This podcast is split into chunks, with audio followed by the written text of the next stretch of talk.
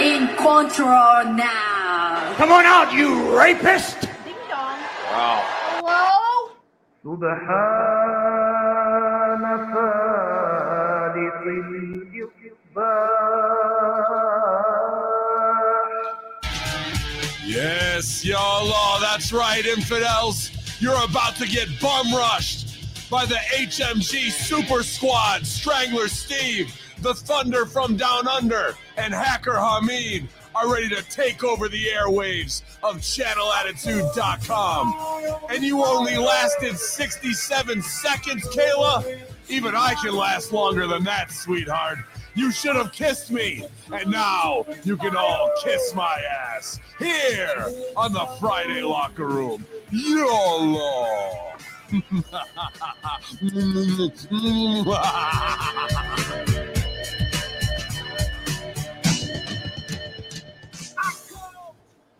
Oh, good morning, good morning. And there's nobody else you'd rather make out with than three facial hair, sexy ma- alpha males rocking the Friday locker room. It's Strangler Steve, it's the truth, Piers Austin, and it's Hacker Hameen back on the FLR channel attitude.com. Striz, good morning to you, buddy. Hey, it's great to be back on another Friday Locker Room. You'll see that I have uh, my name this week is the Locker Room Heater. That- man, I, I, I, was catching some heat last week after last week's uh, Friday Locker Room about the uh, whole uh, Grayson Waller uh, outing when he apparently wasn't supposed to be outed because it wasn't him.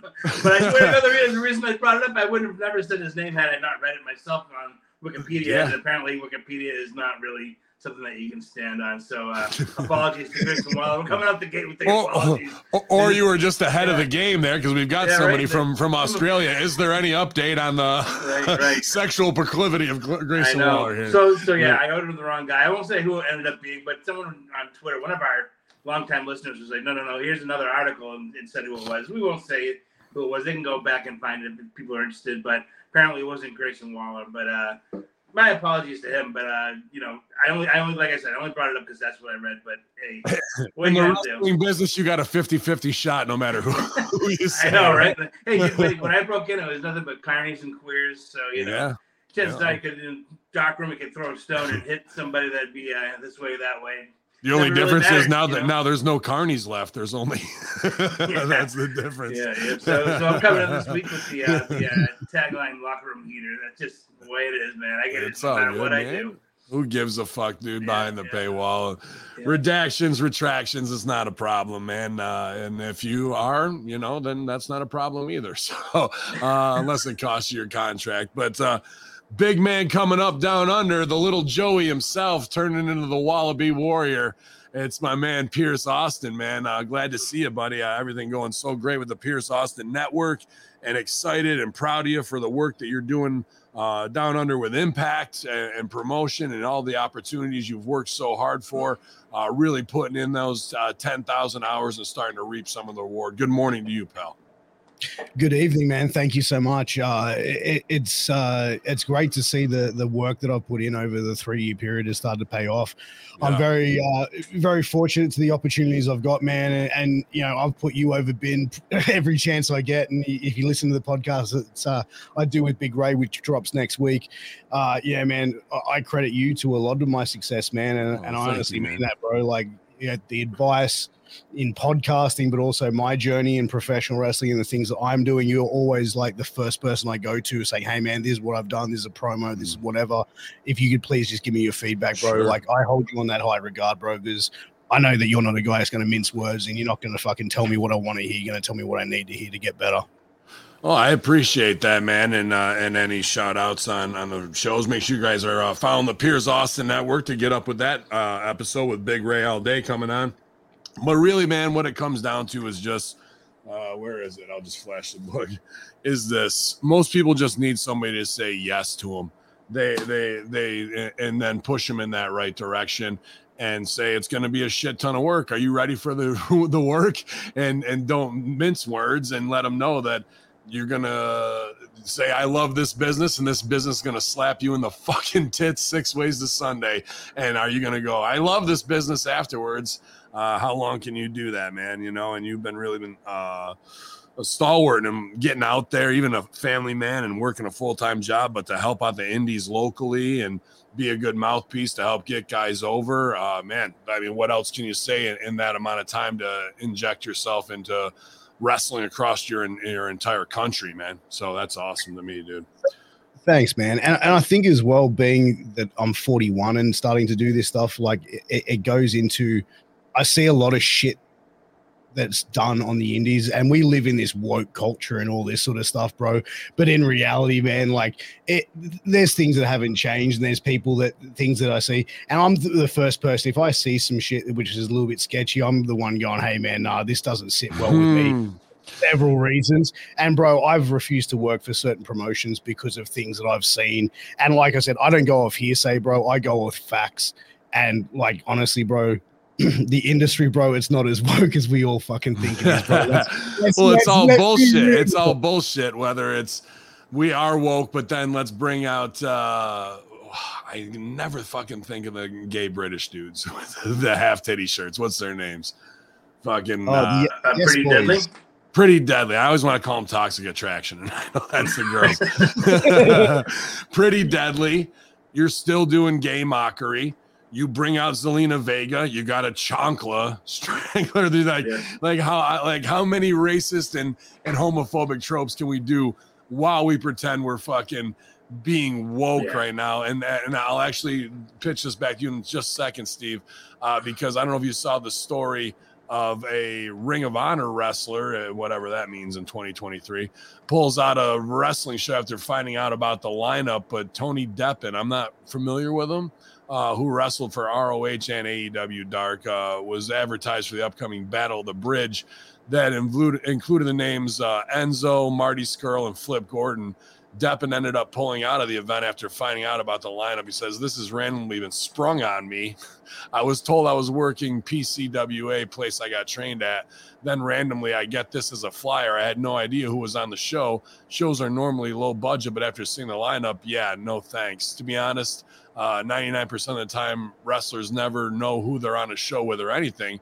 I just imagine I was going to be on a show with, with a bunch of locals. So, because of cancel culture, three, four years ago, where none of these guys that are on this show are actually charged. This guy's gonna virtue signal in 2023 and fucking try and be so woke, like that's gonna score him points with Khan instead of being, yeah, I'm a carny, I'm taking a payday and I'll do what I gotta do out here. Yeah, I mean, this is this is ridiculous at the highest level because now you have to go and vet every single person who's going to be on a wrestling show. And What happens to that one little line that's at the bottom of every wrestling card that's ever been written, where it says "card subject to change"? You know, and you don't know who's Hmm. going to be there, and they could that one of those guys may not make it, and they have to replace him with somebody of equal value or greater. And who's that guy going to be? Like somebody who said something in 1978, and like Yeah. Pierce said, like it's only it's all it's all fake wokeism anyway because everybody when the when the doors are shut and it's just the locker room and it's still just the locker room no matter how woke everybody says they are they all become their regular normal asshole selves anyway Right. and if they the woke then even more of an asshole uh, chances are so to, to do something like this he thinks he's being like like look how awesome i am by removing myself from this then he's probably going to ask people could you please paypal me the money i would have made if Yeah, I got my half. Right, right. No. Well, it's bad worker stuff too, right? Like if he really felt that strong, Yeah. if he really felt that strong about his conviction, then convictions, he'll never work WWE. yeah, not now. who runs it? Oh my yeah, god! yeah, man. that, dude, Had all, these technical NDAs, right? Yeah, no.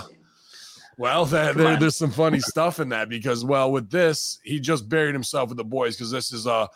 I'm not doing this show because look who's on it. Now, if he really felt like fuck those guys or he had heat or he, he was sticking by his morals, could be anything. My dog died, I can't make it, or whatever. You know what I mean? Like Yeah. so, something no, he along those to lines let to get know out of it. it was because I don't agree with their stances in Yeah. politics or life or whatever. I- I think he's so late to the party. He just cut his own throat going forward. He Oh, just sure. labeled himself because you you nailed it, Steve. Oh, I can't work an indie show with these guys who were accused, but if Vince and fucking Laurinaitis and Brucey came knocking with a fucking contract and they've done a thousand times worse and paid off to admit it, their own guilt, that he would fucking sign on the dotted line and be a hypocrite is a motherfucker right out of, Of the course. gate, bro. But but you know what? Look at it like this, right? It- and and I'm not a fan of AEW. I don't watch that shit at all.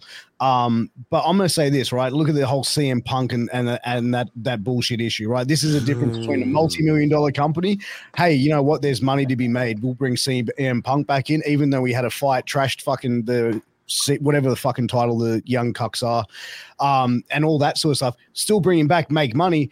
But on the indies, oh no, this person said something I didn't like. No, no, no don't bring them in despite the drawing power or the money, any of that sort of stuff. And that's the difference Yeah. between a business and the not so unprofessional wrestling business. You know or I mean? your your wife ends up on heels out of nowhere. Things along those lines, right? Like, we can't Yeah. do that buddy favor, but we'll do this one.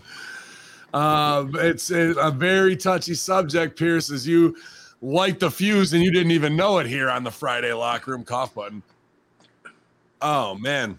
Um, because you know, it's the Friday locker room, veterans only. And now that Pierce is Mr. Impact, he can hang out, I guess. so Oh, yeah, thank you. uh, but the Striz knows where the bodies are buried from about 87 till present. I have the shovel. yeah, I was gonna say. uh, that is, was it the one Jungle Boy was using at the beginning of the show last night? Yeah, no. Um, but uh, I got it inside info uh, recently, last 48 hours, that you know whatever happened after Brawl Out, and people say Phil's going to be Phil or what have you, it's already in motion again, uh, based off this last uh, Northern tour, let's say. The over guy, the the big over guy, surrounded himself with a clique of guys who are claimed to be top guys because they're ex WWE guys, and now they're all acting like prima donnas and they want to start shit. And then when it trickles over into a promo where they get blasted uh, by the acclaimed, they get fucking butthurt about it for real.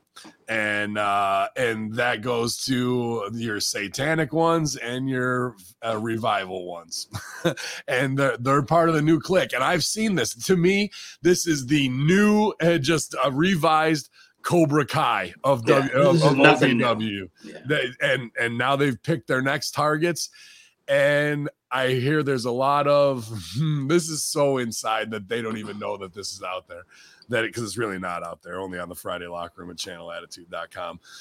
That while they're bitching about the dudes they're trying to put heat on that are getting over on them because they're exposing themselves as prima donnas they're saying it to the people that are going right back to them because they don't even know the connection. And now, where they're trying to put it on the face of leadership and the locker room leaders, they're doing the same thing, picking out us what they consider a soft target, get the fucking cool guys together from the baseball team, and fucking let's beat on that guy for a while until we show our dominance and then we'll go into something else after it blows up.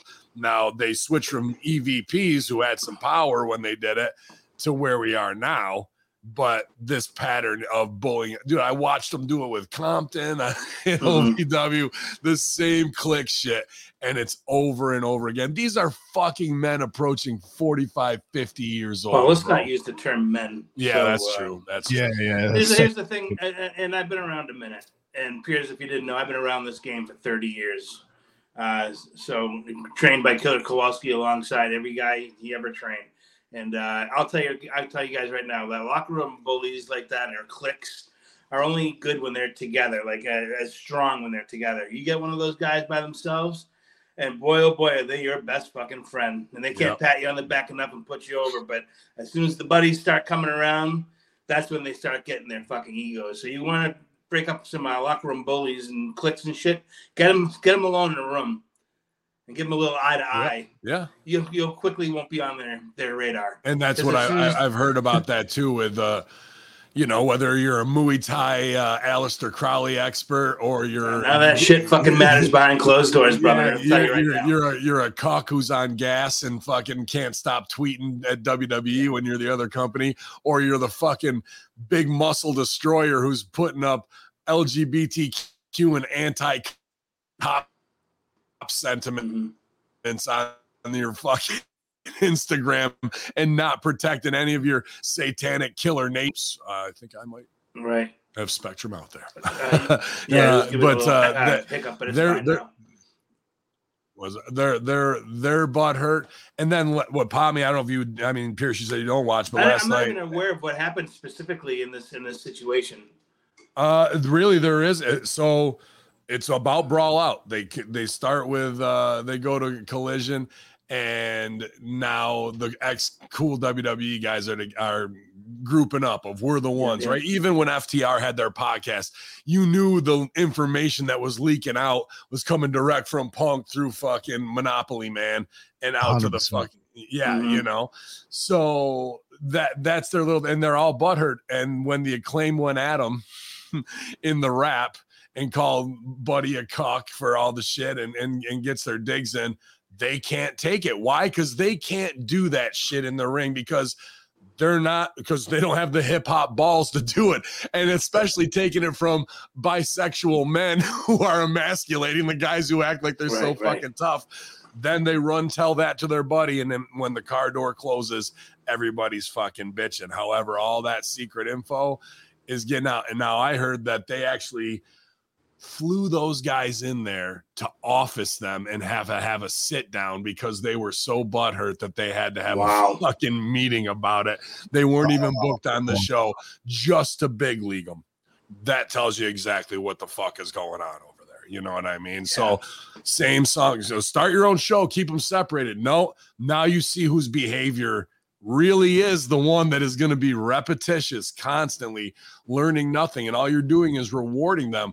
However, last night on AEW, FTR comes out after being collision guys to to get in the face of uh, Adam Cole and MJF, which we'll cover that on Light the Fuse in a very strange wrestle crap segment. But afterwards, so they come down to show we're the champs and this tournament you're going to face us. They hit Adam Cole and MJF's new uh, remixed music together, and fucking Monopoly Man walks right over to the camera goes, Tony, you hit our music next time. Da, da, da, da. So I don't think that's some setup. That was one of the very few things that seemed genuine on last night's show.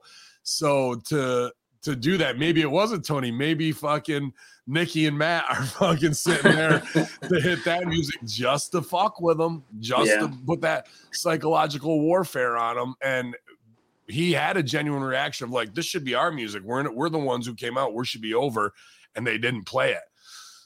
Ca- If they're causing problems or there is problems, they that's an easy way to send this not so subtle message, right? The the nobody in the crowd knew everything we just I just talked about, but at the same time, there was real heat there. I thought last night.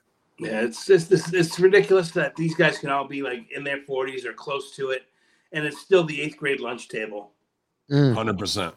It, it, it, it- it's it's it's the same thing. It's like it's just a dick measuring contest at this point. point, and it's like grow the fuck up. You're a 45 year old man, or you're close to 40 years of age. Just turn up, do your fucking job. Stop playing fucking games. Be an adult. They can't. They, they can't do. They they are man. There That's why they're something- in wrestling because they couldn't be adults and they could never survive outside of a, an industry that allows this kind of shit to happen at the at the rate that it does. Because these guys could never hold down full time jobs in corporate offices. No, you get your sta- you get your ass stomped out at the Department of Public Works uh fucking summer crew if you You end up in a like- dumpster. Yeah, yeah. You're welcome to HR, baby. You're Yeah. out of here. And Yeah. that's the, the the biggest thing of it. Like this business is not like, and that's one thing that I think fans probably don't understand is the wrestling business is not like any other business in the world, bro. like how it Washington. Washington D.C. is the only thing that's close, and they never end up fighting or paying off their heat physically. And they don't take just, bumps. Yeah, just off, just in the back room of the Yeah, fucking yeah, Oval, Oval Office, right on the back porch. Cough button. Um, but yeah, man, to, that was a good tie-in, and we we rehearsed none of that. But thank you for putting it up of the virtue signaling bullshit as it leads into this. It's just so pervasive and hypocritical. And like they they act one way and then they turn around and do the exact same thing that they accused everybody else of doing bullying or working against them and they just keep it up. And the thing that really not gets me hot, but like the constant Chicago fake man is what I kind of call it now. I mean, down the south side, you got fucking 13 year olds with Dracos killing each other every day. They they have no respect for life. Then on the north side, you've got a bunch of comic book store fucking man children who want to act like they're fucking chop wood, carry water, know how to work hard, go shit the fields, and do what needs to be done type men. But when it comes time to for nut cutting time, they expose themselves as little fucking pussies who can't and never would and never should. You know what I mean? Almost every single time they they have all the look of being I'm a fucking stud, but but then when it when it uh, you know the line is in the sand and they have to cross it, it always comes to some backstabbing little like you said middle school bullshit, bro. Yeah, it's just it's been like that forever. That's not going to change. That this No. It, it all starts, in my opinion, it all starts at the top. Tony Khan has to be more of a very direct, hard nosed dude, but he's just Mhm. so look at all my wonderful friends, and this is great, and I love wrestling, and it's good to love the business if you're going to be putting your life into it and the hundreds of millions of dollars that he's sinking into it. It's good that he enjoys it, but there has to be a point where he says, "All right, guys, calm the fuck down," and you know, Well, that that has happened a couple times, and then he pulls people into the office to either fire them or punish them, and they walk out with raises. ugh. how do I not have a job there? yeah, yeah, yeah, dude. Like that's it. Throw a temper tantrum, threaten to quit. You get signed for longer and more money. That's the lesson that's being learned over there by that shit. And he probably did the same thing to his own father when he was a kid. I want more attention, Daddy. Here's some money. Yeah. Get the fuck out of here and go buy another arcade or something like Yeah, that. you could say that all of AEW is based off of that, possibly. Yeah. But do you think do you think over like the start of AEW compared to now that Tony Khan like has like I don't know, do you think he's grizzled up at all over the like last few years? Uh, I think he's been smartened up to not look like a fanboy in the last year when he did, even though he's And then we come out and do those promos on the mic, jumping up and down like a jumping up and down like an idiot, hu- hugging people or giving the guy the stunner, and then Don Stevens gallops around the ring like a complete spaz herself, and like and they were all gassing each other up that this is fanboy and that's what they want, and they did that last night on the show. But the last six months, he's been very uh, on his meds and wired in when they need to make an announcement. He's in a suit looking directly at the camera. Sometimes he blinks, sometimes he doesn't. And uh, and that is more of the Jack Tunney young, like a young CEO that he needs to be portrayed as, non-emotional, not invested. Guy. He always looks like a bum when he's on out. camera. Yeah. His hair's never done. He hardly ever shaves. He just looks like a guy who rolled out of bed, put on a suit, and went to work. He doesn't look like a respectable, like you know, businessman. It's just like this is what a, a millennial looks like when he has to put a jacket on for 20 minutes. But you know what? The thing is, he's got that much money. He can he can do walk around like that. Who's going to Well, he say? can, but then he has to be aware that when people start criticizing him for it, that he's got to be able to kind of take that and roll with it. You know? Yeah. No, hundred percent.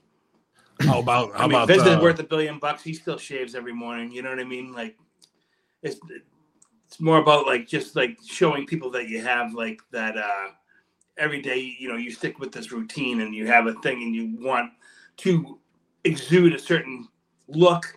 And it's part of your personality, and it Yeah. you know makes you look like professionalism. Like I think people have learned over the years, like the millennial generation, where I don't have to look like that. I can do it. I can the bedhead thing, and well, I'm only 30. It's like when Vince was like 28 years old and he was doing, you know, play by play for his dad's company. He was still clean shaven, tied, nice and not, jacket pristine, no cat hair on it. You know what I mean? Like Yeah. roll off everything. everything Yeah. you know, starched and Well, you're the go. face of your company, right? So if you look like shit, and even without saying it, the symbolism of while he doesn't take it serious, why should Yeah. we take it serious? know, this guy's really got his shit together, or you know, Yeah. he cares. But when you show that you don't care, it, where else is it leaking out of? Besides, if you if you won't put the own time into yourself, Mhm. what what else? You know, obviously this is why like things don't, you know, jibe most of the time, and everything just seems so fucking loosey goosey, and it's every man for himself type thing. You know what I mean? Like this shows that he's it's a leadership thing. You know what I mean? Like when you're in the army and you're taught every day you do these certain things and you have a routine and you know it's mentally just setting up your day sets you on a straight path. You know what I mean? And when you when you haven't been brought up to have like that sense of you know self pride or whatever, then I think it shows in other parts of your your work. Hmm. Yeah, I, I look, I, I agree with it, and like Tony doesn't present himself like a CEO, like he, he does, and uh, anytime I've seen his stuff, it is very fanboyish. I'm glad he's kind of stopped doing that over last year because it was kind of embarrassing, like the hugging of fucking wrestlers and shit. Like I think there's a photo of him and like Cesaro, and Cesaro's like, "What the fuck is going on here?" Like I don't know, bro. Like a grown man hugging another grown man. terrible look. Like yeah, I don't, I don't know. His eyes are closed. You know what I mean? It's like he found. well it, long it's it speaks dad. volumes it speaks volumes like when you see his yeah when you see him next to his dad at an nfl thing he looks like bring your kid to work day right and then when It- it you see like him in his own who finally scrums got the gift he's he hugging his large and he's loving his gift like oh i love it buddy Yeah, like yeah, that's the, the like you best could see that he's trying to replace that that uh you know pat on the head by his dad from these wrestlers that he's paying for. There's there's a very deep rooted psychological issue in that that i need a I- we're we're huggers. I need a hug but when he's sitting next to his dad it's like don't look at him. Don't look right at him or anything you know? Like Don't make eye contact. missing a part of that childhood. Yeah yeah. Yeah dude I think he should uh, continue to wear the Indiana Jones hat and grow a big fucking curly mustache like his own man, uh, old man. I think that's the that's where he should go next. Right, right. That's the thing. Get If he's not going to shave, at least just just grow the beard out and have it. That way you don't have to worry about it. Grow your hair out, grow your beard out, and you look like a big woolly mammoth type dude. You know what I mean? Like embrace it. Don't do the, the half. What do you think about Ben Hameen teaming up with Tony Khan for Extremist Khan, Killer Khan? Do it. I'd do it. but you know? I'm surprised they haven't got Shad Khan on, on TV because he kind of looks like an old school fucking wrestling villain with that Sure. moustache. and. Sure. looks like someone out of like a Peter Pan movie or something most of the time. They could do a huge angle about Hassan. How what did I tell you about your allowance? Oh, Dad, you only gave me a hundred million. Well, yeah. I gotta see these ratings get up, kid, or else Yeah. cutting, we're cutting this thing. Oh, come on, Dad. oh, gee whiz, Dad. I want a Wonder Wheel. Where's Uh, mom? And I wanted ECW, and then, you know, maybe start this. yeah.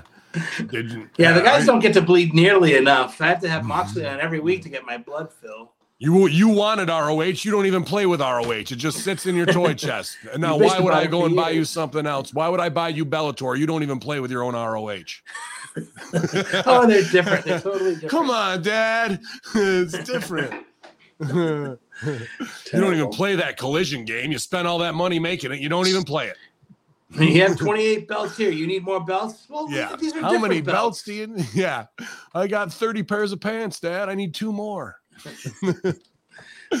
oh, yeah. Uh, there was, I guess, a good brother uh, team leader meeting, uh, backstage news on talent meeting held before the July 8th episode of Collision. And you guys can check out the HMG Wreckage, our own collision review. Big shout out to Chris Ams, uh, DJ Mass Effects, Dr. Jeff Littman, and everybody who's been uh, co-hosting on that as well. You guys added value bonus at channelattitude.com. It says from our uh, good friend Ross Berman, uh, while there doesn't appear to be any official brand split in AEW, it seems that Collision is still closing ranks on Wednesday night sibling. Uh, Fightful Select is reporting the talent meeting was held before the July 8th edition of Collision, led by CM Punk, which uh, focused on ways to differentiate the program from Dynamite.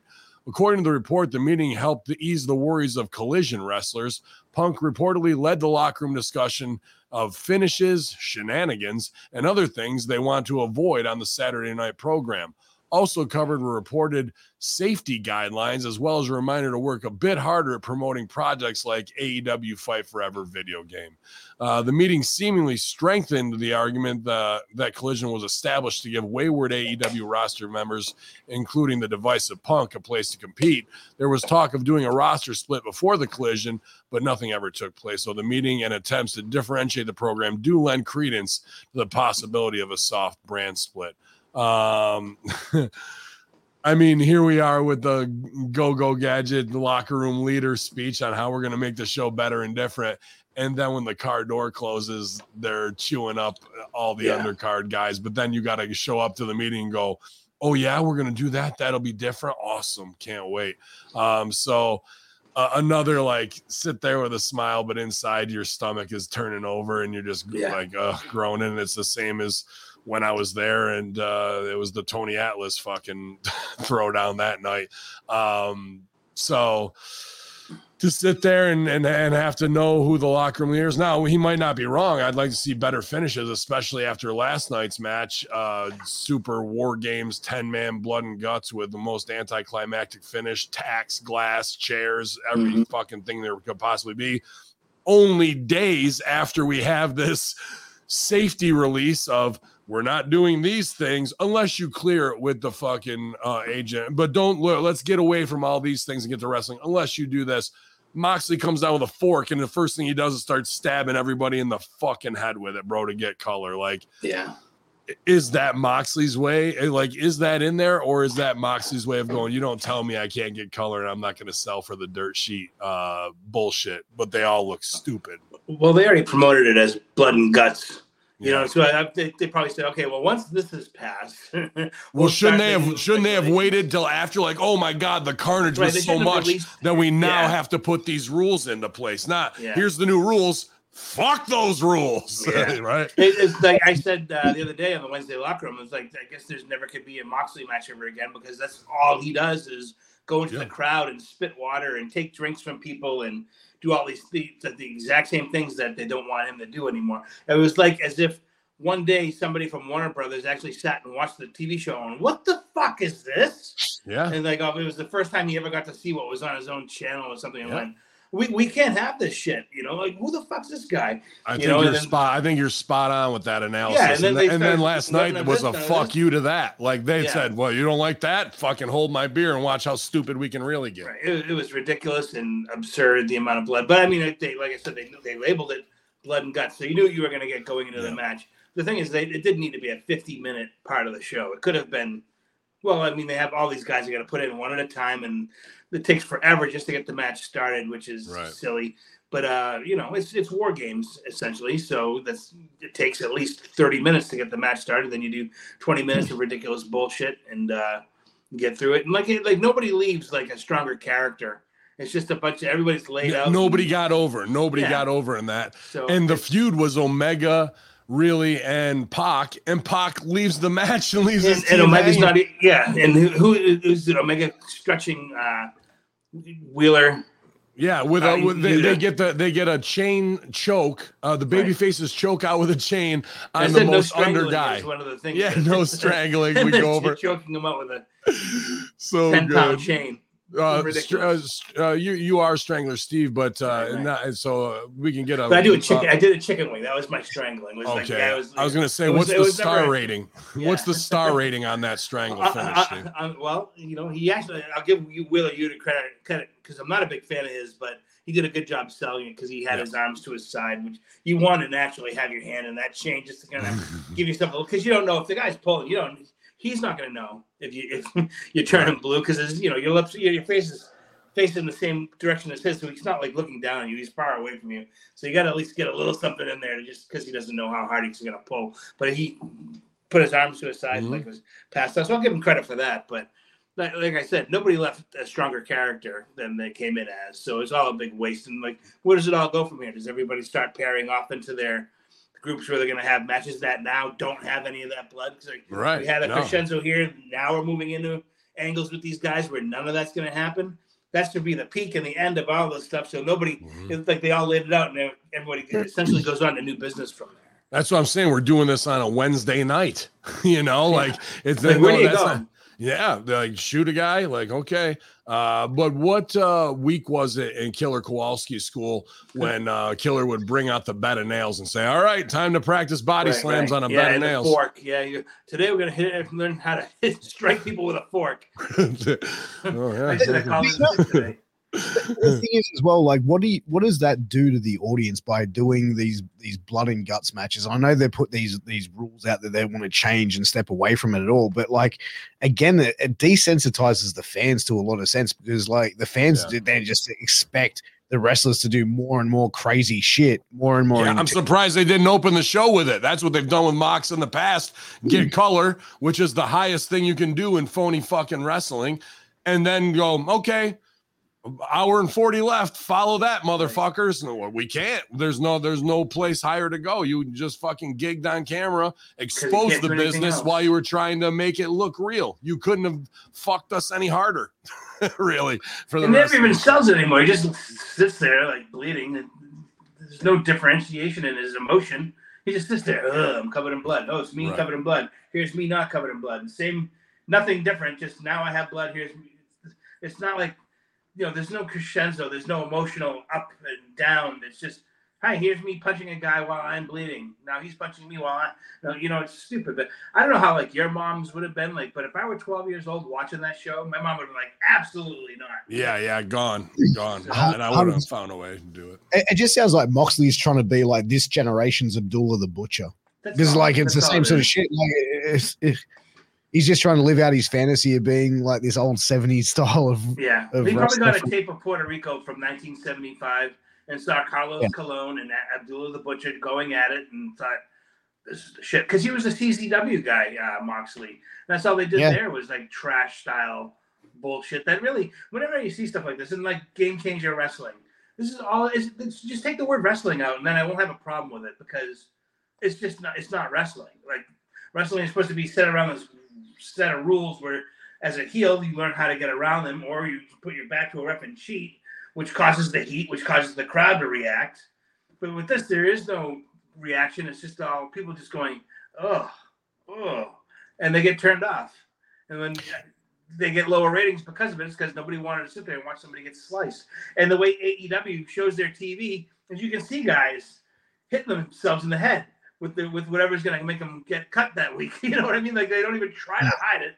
So it's it's you're saying, okay, I'm watching a guy mutilate himself on on television right now. and that's the thing with with with deathmatch wrestling. When I was younger, I, I could appreciate some of the stuff because there was actually guys that could actually work that could do it. But anytime I've watched similar shit like that, like from whether it's Game Changer or any other deathmatch fed, I sit there and I watch it go, these guys can't work. They're just fucking hacking each other. Right. Those are styles for people who are who who couldn't learn how to wrestle and do it the right way, but they still want to be in the ring and have attention. So they're willing to mutilate themselves for shit money in front of let's say they think 600 people is a big crowd. It's not, but that's what we you know independent wrestling has gotten to a point where it's so low that if they get 600 people, you think it's a fucking success when it's really quite a miserable fucking failure. Just because you're able to pay the guys, you know, 100 bucks, they think it's great, but you, you're gonna walk around with those scars for a very, very long time, and that money's gonna spend pretty quick. So it's not a Hmm. good uh, give and take. Well, that's for the, that's uh, prof- that's profound right there on the Friday locker room, you motherfuckers. I hope you understand what he's saying right here. That's all there Hmm. you know, that's all there is to it. They're not developing characters. They're not getting from town to town, building, you know, the, the wide arc of storytelling that will eventually pay off at a larger show. Now that It's that being how high can it get that I can jump off of that thing and jump on Yeah. 50 light tubes? that being said, if I was making six million dollars a year like him, I'd be fucking gaffing every night if they asked me to instead of a hundred fucking bucks. Uh, Moxley, fucking- on the way out, I've been walking. The funny thing is, is that he'd be paid the same probably if he didn't. yeah, oh yeah, it is, and and it really it goes back to that CZW DJ Hyde dog shit level Yeah. of fucking work. And there's Baskin Robbins 31 flavors. I like the FMW stuff too, and funk and fucking cactus, but that's all a build to that. You don't do that on a Wednesday, and then next Wednesday, what are we gonna do? It's more of the same. Like you, you have to build storyline. They can do all that. They had all that star power all that fucking star power in that ring last night and got help trying to think they're getting guys over. And I could have been on that show and done the long term storyline I did, and a donut to the face finish would have been more Yeah. over than anything on that fucking show would have been. So Well, they, I mean, they just WWE don't gets get more it. ratings with uh, Seth Rollins eating chicken wings. Yeah, yeah. That, did you Mm. see that stat last week? That that show last week, SmackDown, all four AEW shows combined didn't uh, equal what SmackDown did. Like Crazy, you were to man. even add them Oh, all. I saw that. That was interesting. Yeah, yeah. Uh, so they're, they're they've got their core audience stripped down right to where it is between 300 and 800,000. Things like this, you're just wearing them out more because now we have there's not much magic left. Uh, you've seen every fucking trick. Like what what can uh, David Copperfield make disappear next? Like that's like Mhm. we've already gone beyond all that. So uh the other big news, everybody was blowing me up last night. Uh Kiss Me Kayla on uh, AEW Dynamite versus Britt Baker. Uh got uh fish hooked, uh just like she likes it, uh, you know, and uh 67 seconds. And maybe if she would have kissed me and uh uh, she would have had a little bit longer. I love What, Kayla. what's, what, what's the deal with this, Kayla? Because I saw like in the HMG group, it's like Yeah.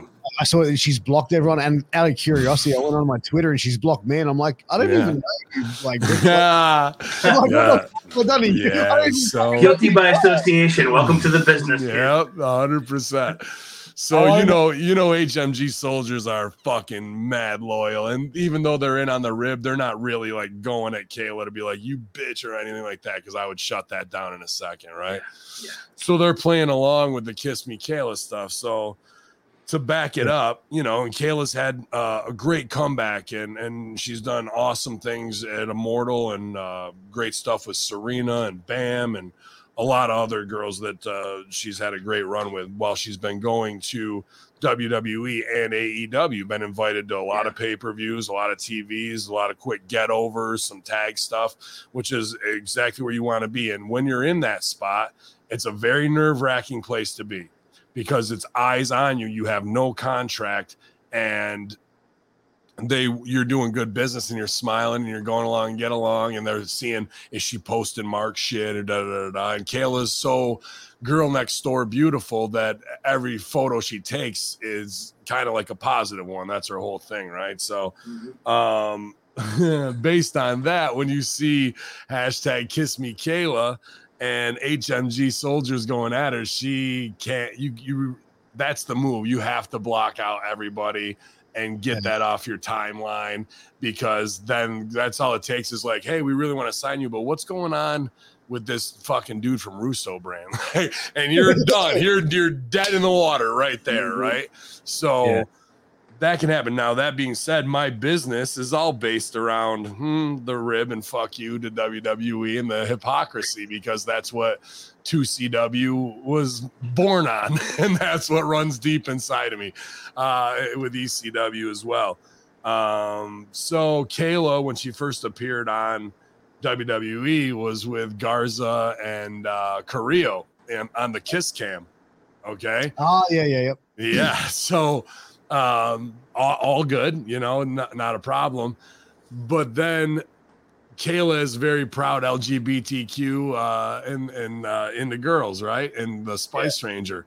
Well, I want to kiss you, Kayla. I just want a little kiss for my too. So it's all right to kiss the two Mexicans if Vince McMahon says so and not put over the LGBTQ stuff. And that's how you dance for it. But when Ben Hameen, who is the Saudi prince who really runs Vince McMahon, wants it, but it's an indie show, now we have integrity. This is where this is the truth of the fucking business that I, I'm not trying to hurt Kayla, but as a heel, that's where I need to go in my character, right? Yeah. And she gets to then put over that she's a proud gay woman. And on WWE TV with two Mexicans kissing you, it don't sure don't look that way. So, um, whoop, am I froze? How's, uh, well, did my camera go out? Yeah. okay. Yeah. Uh, We can hear. Sec. Yeah, well, that's probably better. I probably look better in, in this uh, than I do in real life. But, but but it comes down to picking your moments, and it comes down to the same thing with like when we go back to what we are talking about earlier with cancel culture as well. Well, this person did a terrible thing. Well, how high up in the food chain are they? Because maybe we give them for that one. Maybe we'll just Yeah. pretend we didn't see that tweet. Uh, you got it. It's how over you are is how much of a pass you get. And Who, who, she's, you, not- who you're she's related to. Right, and she's not that over. She's trying to grind and get in and and be a super positive, look great. Uh, she's so photogenic and all that. But guess who's not going up there because he's not photogenic? And guess who has to have character integrity on the indies that he helped book her to get her over to the level she's at now to stay relevant, you know? So, Yeah. uh, when it comes to Kale and I, we did have some, not heat, but you said some very nice things earlier about me. Now, if you got that impact shot and turned around and fucking go, I can't talk to him because now I'm over at impact. That's similar to what went down and she did it without kind of saying, Hey, good brother, I got to do this. I would have been like, You're goddamn right, you do. If they've got eyes on you, block me and I'll fucking react, but you will stay silent. But they have her, they had her in a keep fucking with your head mentality. Yep, keep coming, keep coming. And we're looking and we're testing and we're not going to tell you, but we're going to give you a little bit more. We're not going to tell you. Then you go to AEW because things went dry over there. And then they're like, oh, she's on AEW. We better bring her back over to NXT. Like, this is the weird game that she's you know kind of entrapped in and not just her other other talents male and female this is the back and forth until they finally go you know, we'll sign you to a shit deal for 75 grand, really, after we fucked with you for two, three years. And hopefully you can get over. But she needs to play that in order to protect her career. So uh, mm. she's like, You want me to unblock you? I'm like, No, you fucking keep me blocked. Uh, I don't want you to unblock me. But then we got all the way to the payoff with the donut. Here we are. And I didn't know she was even going to be on last night. Probably got invited to Boston, and that might have been a last minute thing too. So I'm I'm always happy and proud of her, but uh, I'm gonna have my revenge, and she will kiss me for the hypocrisy. Hopefully, all your wives aren't watching that show, brother. Yeah, well, she can come over and hook up with the wives. I'll watch. I'll, I'll I'm fine with that. uh, you know, so uh, I'm, I'm happy for her as all the mortal is, and she'll be on the Immortal Show August 12th, uh, pay per view, i pay per view on Premiere Network uh, coming soon. So our first i pay per view, and and I'm not going to take myself off the show. I know Enzo's on there as well, uh, uh, as well as uh, Teddy Long, Cheeseburger, uh, and Jora Johl from AEW, the Punjabi Lion, awesome talent there. So as well as Blaze Haram, Bin Hameen uh, defending our tag team titles, but. Uh, very interesting night with Kayla. Kiss me, Kayla. I do love the hypocrisy of it, though, that if Vince tells you to kiss a Mexican, it's fine. And if it's time to kiss the Arab guy without Vince telling you, fuck that, I'm gay. what, what, what, what's the saying? We'll turn gay for pay, but what's the reverse? Yeah, gay for pay, for sure. yeah, yeah, straight, straight for the gate. That's right. Yeah. straight for the bag. Uh, yeah. Exactly. Mm-hmm. Um, let's see here. Uh, Seth Rollins speaks his mind about Dave Meltzer giving out star ratings. On uh, you know, we, I talked a little bit about this about on Russo brand where we see this one side of the Joaquin Phoenix Joker combined with Elton John, but we never see the other side uh, of the downtrodden, introspective, paranoid, uh, introvert side. It, we're just getting good old Seth, uh, whatever his shoot name is, in these interviews, and he's not really protecting the character. He's only doing the one side that got over with the sing along, and when he could be showing a lot more. Same with the Finn Balor thing backstage this week. But on the podcast, he said he's the great historian, but his match ratings are silly. Match ratings are very silly. Like I said, match ratings are so subjective. If the people are popping, it's a good time. That's the end of the game. But to put a star rating on it, good for you. Uh, in the grand scheme, it means very little. And Kurt Angle has no five star matches. Okay. Uh, one of the greatest of all time. And there's a plethora of those people. So this is anyone who's got a half a fucking brain in their head who isn't drunk the Kool Aid of uh, New Japan, AEW, Pro Wrestling Guerrilla. If you are a combination of all those three as your foundation, chances are you don't really know fuck all about wrestling. You might claim it that you know Ushi Kanemaru was the fucking IW suckface champ. I don't give a fuck. Like nobody knows him off of fucking Fukushima Island, and he does, he can't cut an English promo. So you know what that means to me fuck all. And uh, chances are, his wrestling psychology means stand in the pocket and blast each other back and forth in the face with no sell. So he equally sucks. So if you're one of those fans and you do believe in a star rating or that it matters, or you're a worker and you believe in that, you're an even fucking bigger mark for yourself and should probably go and burn your boots right now. My take on the the Meltzer and his five star ratings, like he's never given a WWE match a five star rating. Is that correct? Uh, I don't know. I mean, that's how little yeah. I give a fuck about what he has yeah. to say. Yeah, no, I I think I heard he's never given a five star rating to W like WF or E, whatever it is. Most likely the fact is he's probably tried to come around there and just gone, fuck off. You know what I mean? Like, like, or they've just fucked with him over the years, going, yeah, man, here, we'll give you a fucking scoop. Yeah, they stooge to him all the time. Now they're using uh, mainly Mike Johnson, PW Insider, and a lot of stuff from AEW comes out through Fightful Select, which is SAP. So there, if that was how it was when Steve and I were when Steve was leaving the business and I was first coming into it, there would be a mole hunt and an execution. Oh, yeah. it would be an easy fucking track down of who was the mole and how it got there. Now it's it's just done as part of what what goes on of like let this leak and let this leak. But some of the guys on your roster might not like that, but they don't give a fuck. yeah, it's, it's the You whole. see any uh, you see any good takedowns of stooge uh, of stooges uh, in the past, Steve? No, not like openly in the locker room when they're walking somebody. Oh, well, actually, you know, maybe not a stooge, but a, a dude in the locker room with a video camera back in the day, long, long before iPhones. This one guy was looking like he was looking at his video camera at, a- at a match that he had taped, but he was actually taping some dude changing in the locker room. He, he got escorted out of Oh. the locker room very, very quickly. Didn't Uh, um yeah. didn't um fuck what's his name Shawn Stasiak? Didn't he do something He similar? used He to got, record conversations with people. Yeah, I heard he got knowing. in WWE or F whatever back in the nineties for that shit. Yeah, that's a strange thing to do. You know what I mean? Like, just I heard he had, he was a very paranoid dude and wanted to have everything recorded because he thought everything was going to come back to haunt him or some weird Sure. shit. You know, like, but who knows what his dad had said about things growing up, coming in the business in the '70s and everything. So Hmm. probably fucked with his head enough and thought, well, if my old man says it, it must be true or whatever. So who, who knows the kind of conversations they had. But uh, you know, Imagine what tapes he's got at home now that before he got caught. What what could Oh, still be dropped? Probably, probably, it's probably crazy shit. But, yeah. uh, Uh, I remember. Uh, I mean, I don't know the exact specifics, but uh, the story that I heard with Lagana too.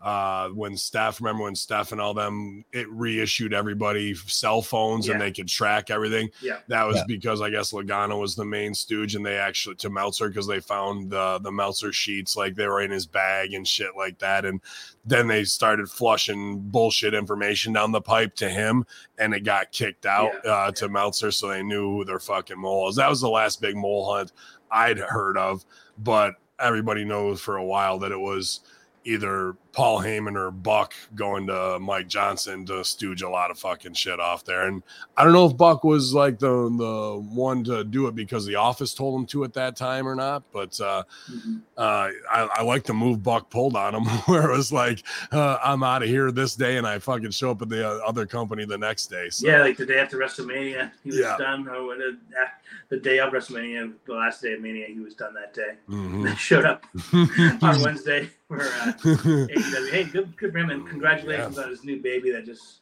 was Yeah, born, I believe, yesterday or the day before. So that's that's pretty cool. And Yeah, Buck's always been a good dude. He's been a hardworking guy. He never got his due. So Yeah. you know, whatever he can do to make some money, good for him.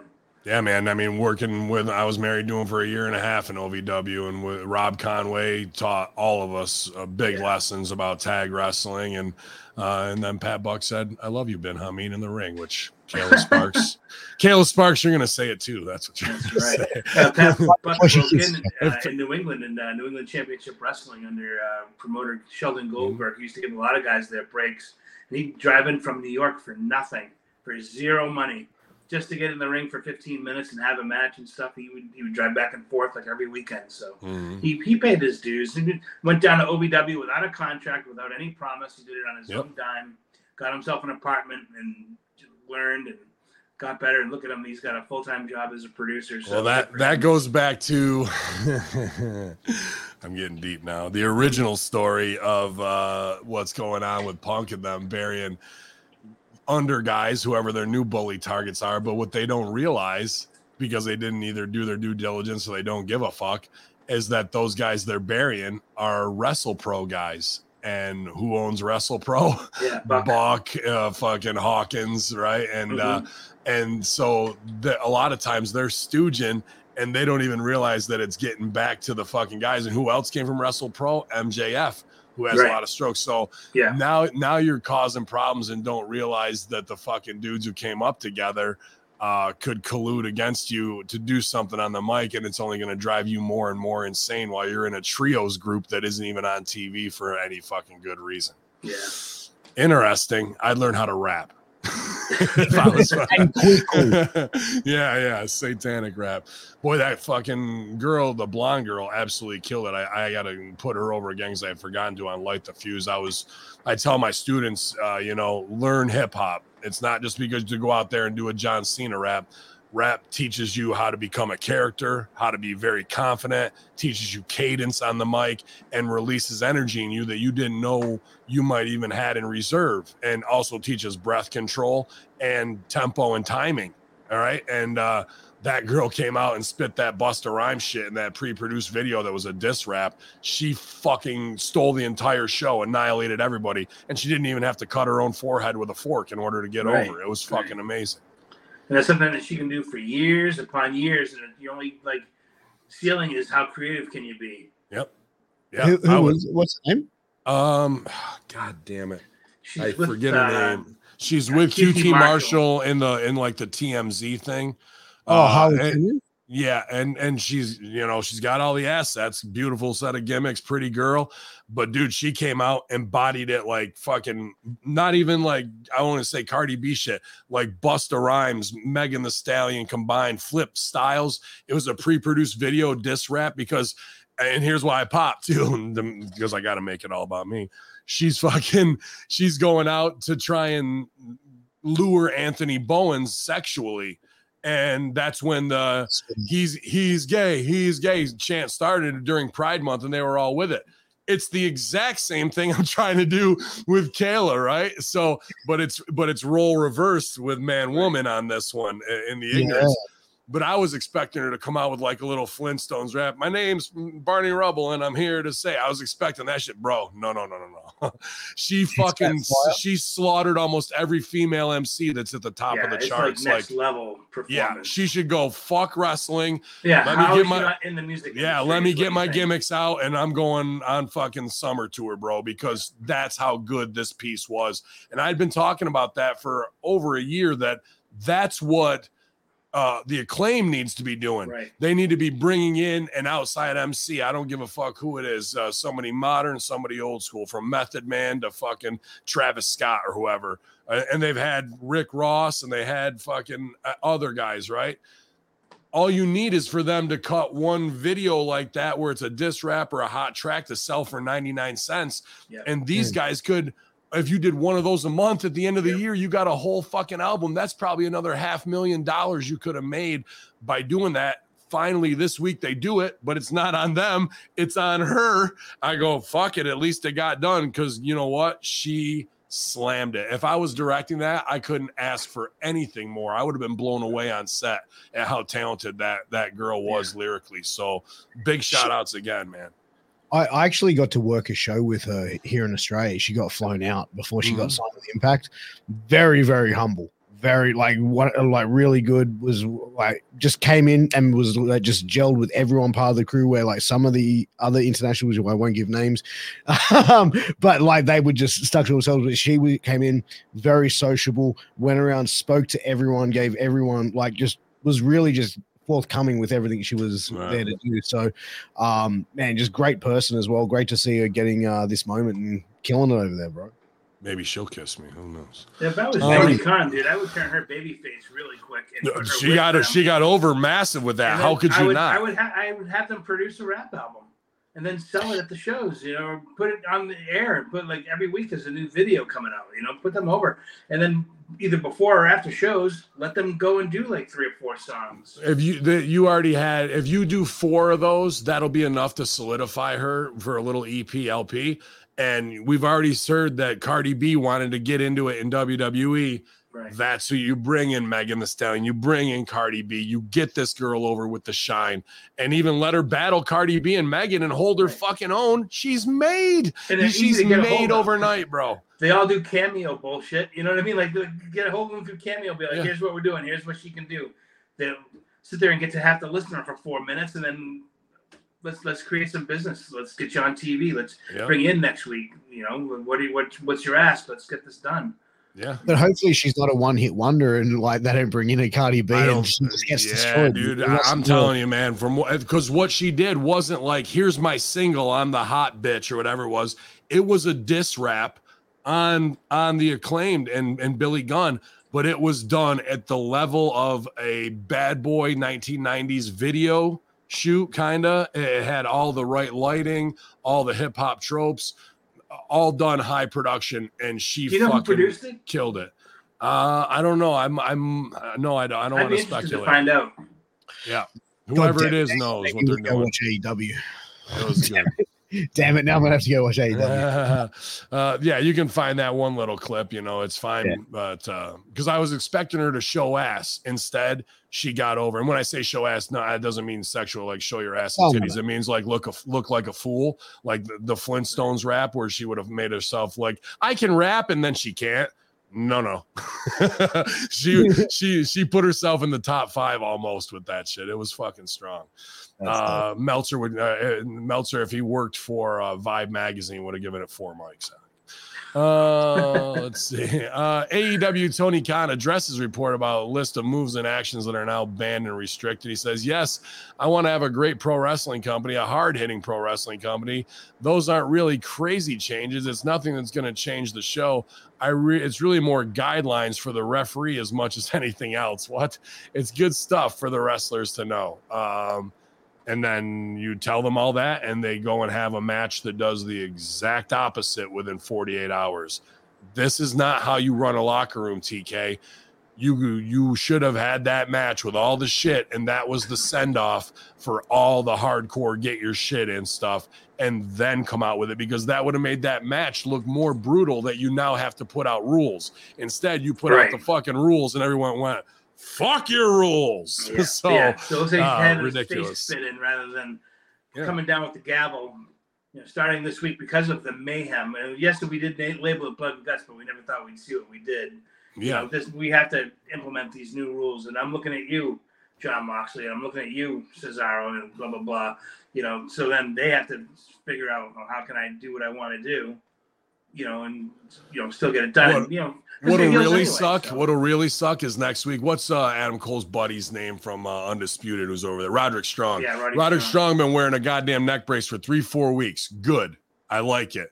But getting over, they haven't really done a lot with it. He's still wearing it. But you watch next week, Wheeler, Yuta, get over match. Had it choked Yeah. out with a fucking chain. No neck brace for Wheeler, Yuta. and then we get He's gonna- up on two on nine Yeah. finishers.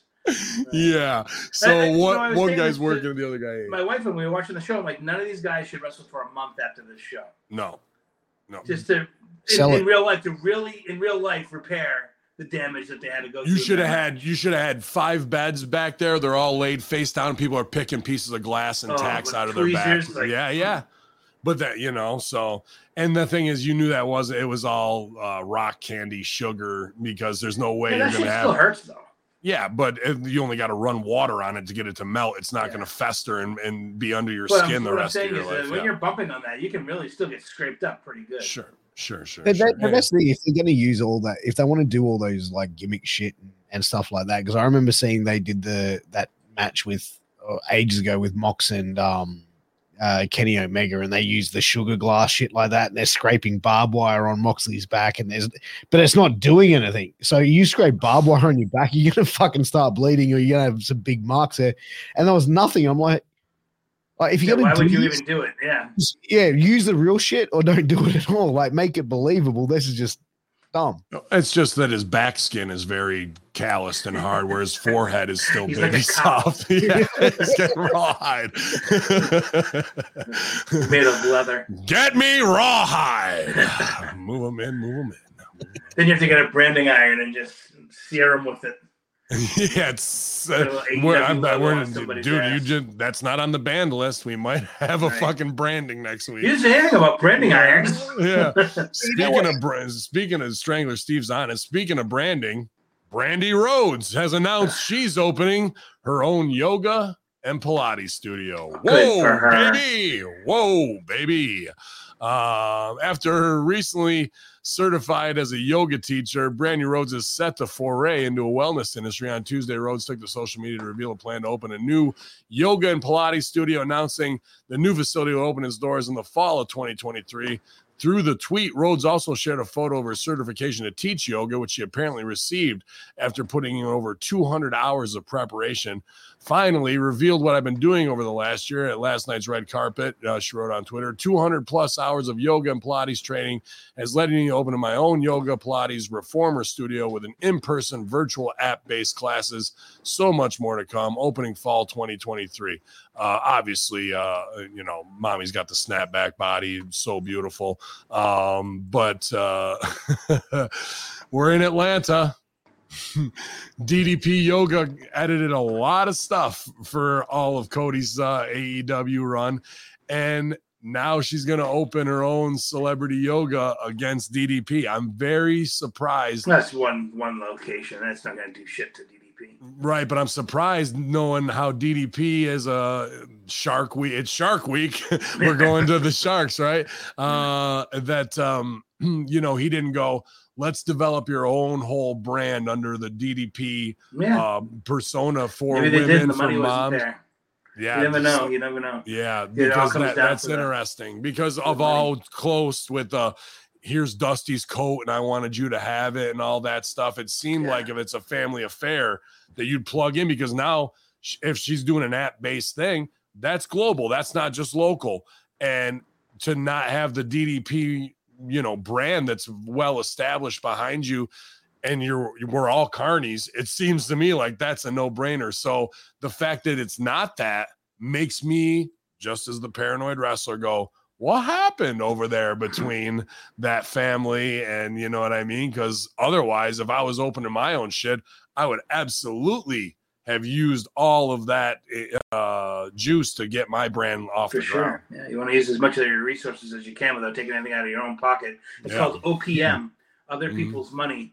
And that's one of the things you learn about first in business schools, how to use it instead of your own. That way they're taking the risk and not you, but they get a piece of it, which is what the payback is for. But I think we're overlooking the biggest part of the story is that if she does this, she'll keep herself busy and she won't be coming back to the business, which is great for Cody because Yeah. you know how you don't want to have your wife around the biz. Well, Well, you know, is that part of it working. too, bro? In the fact that he left, you know, like Punk gets his his wife on heels. You, Brandi's got value to be in WWE as a Miss Elizabeth or an underling to Stephanie. I think we've pitched, you know what I mean, to be like Mhm. the next business uh, real woman that way. Um, but they probably teased it and then shut that down. And you know that's probably also a f- uh, maybe maybe Cody shut it down. I was like, I'll get her a job. Don't give her a job. Don't you know. But at the same but at the same time, it could just be them being like, we'll see if there's a spot for her, and it never comes. So they got Yeah. them kind of like you're all gonna eat shit for you know what you did to us as well. It could be either or. Yeah, two year shit sandwich. Yeah, yeah. I mean, like you don't want your wife around the business, I don't think. And and obviously Cody with his stuff, he's probably going, yeah, you know what? I'll throw X amount of money so her to go do her little Pilates fucking thing just to It keep her busy. busy. Yeah. Just stay home, look after the kid. Here's a fucking Pilates studio. Go fucking teach people how to stretch. The whole thing really is they probably looked at their demographic of who was buying Whoa Baby wine, and it was the Pilates yoga crossover 30 to 60 year Well, olds. you know it is. and, Yeah. and, they, and they've got fucking a warehouse full of it. So they're just um, crossing over. Like every time you sign up for a DDP or for Brandi Yeah. Yoga, you get a free bottle of Whoa Baby. Right, right. And on Wednesday nights we do tastings of my wine. You know, Yeah. so- we have we have goat, goat goat yoga and wine tasting night every Wednesday to watch AEW. It's fucking good. oh shit. oh, the business. Yeah, man. Um, 200 hours of yoga, hot, sweaty yoga. Um, let's see here, man. I want to save that one for the end. That was one I already read.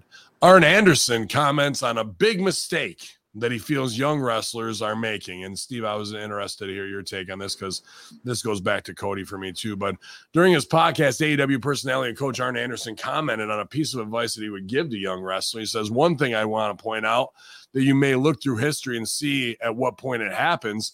But if you notice Gene Kiniski and if you notice Steve Austin, one thing that was missing knee pads. Young guys don't want to wear knee pads. They don't feel they need them or don't want to wear them or whatever is a big mistake. I would advise every young wrestler, male or female, for the first time you step in the ring, knee pads are essential equipment to give you longevity and protecting you.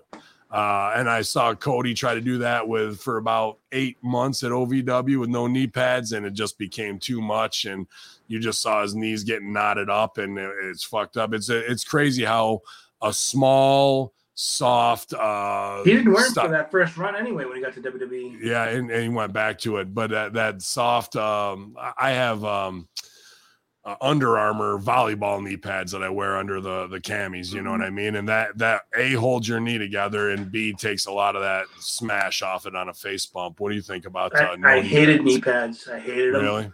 and I stopped wearing. I wore them probably for the first seven or eight years I was working, and um, I just one day I just uh, they either slide down because they're too big, or they cut your circulation off. So when, the, when they're at the size where they'd actually stay on, because a lot of guys will end up having a tape around them to keep Mhm. them up, and like I when I find a pair that could fit, I had huge legs. And uh, when I found a pair that would fit, it would just cut my circulation off. And what would that would do is cause me to blow up faster in the ring because Mm. my blood's not circulating. Mm. So I'd have to just get rid of them. And I wore like um when, when I started tagging in like '96 or '97, I was wearing like these jogger pants that were part of my outfit, and you couldn't see whether I was wearing them or not. And since I moved a lot better without them, I never really did a lot of stuff where I was landing on my knees in the ring. I figured, oh, I'm just gonna take these things off, and when I did, I had much better circulation, and I could go twice as long without breathing heavy. Really? So I, I, when I got rid of them, I never went back to them. And when, when I first first first started, I even wore elbow pads, but it's just it's just there was no point to them because I, I wasn't doing anything that required elbow pads. So Mm. it's like you just think, oh, I'm a wrestler, I need elbow pads, I need knee pads, and then after a while, it's like this is just hindering my movements, and I just got rid of them. I kept wrist tape, and you do different things with tape for support with your wrists or your hands, or if you have like you know a bent finger, you can help kind of support or whatever. But I, so I, kept, I kept using tape, but I, I got rid of the padding.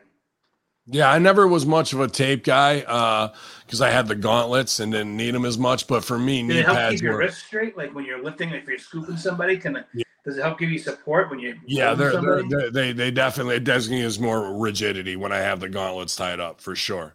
Mhm. Um, not just for looks, they do they do give a little extra support there. Uh, but uh, me smacking my knees skateboarding for years, I was Oh, used yeah. to wearing knee pads, and mine don't fall down. My, I got no ass, so my pants always fall down. So I always have to fucking tighten the belt super hard before I got, which cuts off my like wind to my stomach. Like, oh, Yeah, yeah. let the pants fall down.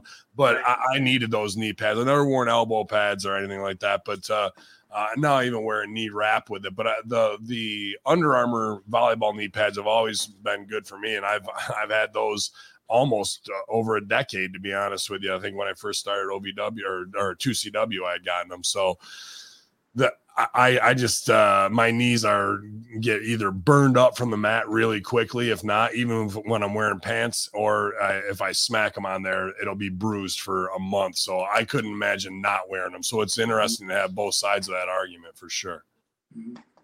Pierce, Um, you, you knee pads or no? Oh man, look, you know, I, I, I got, got a pair for my wife to wear when uh, Lisby gets retired. On special Yeah. your birthday like- Christmas, right? Yeah, Yeah, yeah. yeah, Or, or the rest of the time he's wearing them when he's scrubbing the toilet and fucking. Yeah, you yeah, know, that- man. Of gardening. Yeah. Hey man, after ten Full years of of marriage with three babies, bro, that sort of shit fucking died down quick. Oh, I said, get away with that rusty. thing." Finally, he's called the truth. We finally got some truth it. out of the guy, you know. That's a real down under Friday locker room scoop right there. Oh yeah, this one uh, uh, from this. I know I'm going all over the place, but the, this from the Seth Rollins uh, interview as well, and I don't agree with this, and I've heard this from other you know sources or what have you, and it's it's a bullshit line. Seth Rollins says the wrestling business is currently the biggest it's ever been. Uh, while speaking to TMZ, Rollins commented on the state of the wrestling business 2023 and the ongoing Hollywood strike could help the industry even further. He says, I mean, silver lining for us, I suppose. It's a difficult time for actors and writers. I believe they're doing the right thing, asking for what they deserve. I stand by them, but it's a fortunate part of not being part of a union that we're still able to perform for our audiences. People who may not be familiar, now they can get an opportunity to tune in and see what we're all about. I mean, we've never been hotter. Big business is the biggest it's ever been. The talent across the board is the best it's ever been. The business is hot right now. We're in a boom. I think when we look back on it, it's going to be a special time. Um, uh, I think he's uh, towing the line there, and he knows that it's a bunch of bullshit because a you could say, well, people watching the internet and metrics aren't the same, and they steal, and what it says 1.7, we're really at 2.5, whatever the fuck. The quality of work is nowhere near as good as it was from fucking 96 to 2004, 2005. The in ring, the people you have, whether it's AEW or WWE, a lot of them don't look like stars. And they're rushed to the main roster and they're factory properties who never really learned how to work a crowd or understand what psychology really was. It was all just broke down matches, spoon fed for them. Don't look at the camera, look at the camera. And the nobody is talking about pro wrestling. If you go to a fucking high school or even when I was in college, you could say, Stone Cold Steve Austin at a bar and somebody would walk up and start talking wrestling with you. Nobody is talking about Seth Rollins on the fucking average and and and making these household names like The Rock was or Andre or Hogan. So the business is not even close to how big as it ever was attitude era or WWF superstars era and these types of lies while you're walking around fucking looking like Elton John Illuminati fun boy right off of Epstein Island is fucking not impressing anyone and it's a stupid look to say that stuff in my opinion. Yeah, and they're coming off of the show from uh, where were they uh, in England, where you know it was the biggest gate they ever had. But it's because they're charging more money. It's not because they had more. They, sold out 147,000 seats. It's that they charge 700 pounds for a front row ticket or whatever. Like WrestleMania front row seats are like. Yeah. 4800 bucks a piece. Cheers. Back when I first started going to WrestleMania, my first WrestleMania I ever went to was WrestleMania 11, I think it was, and front row tickets for that were like $200.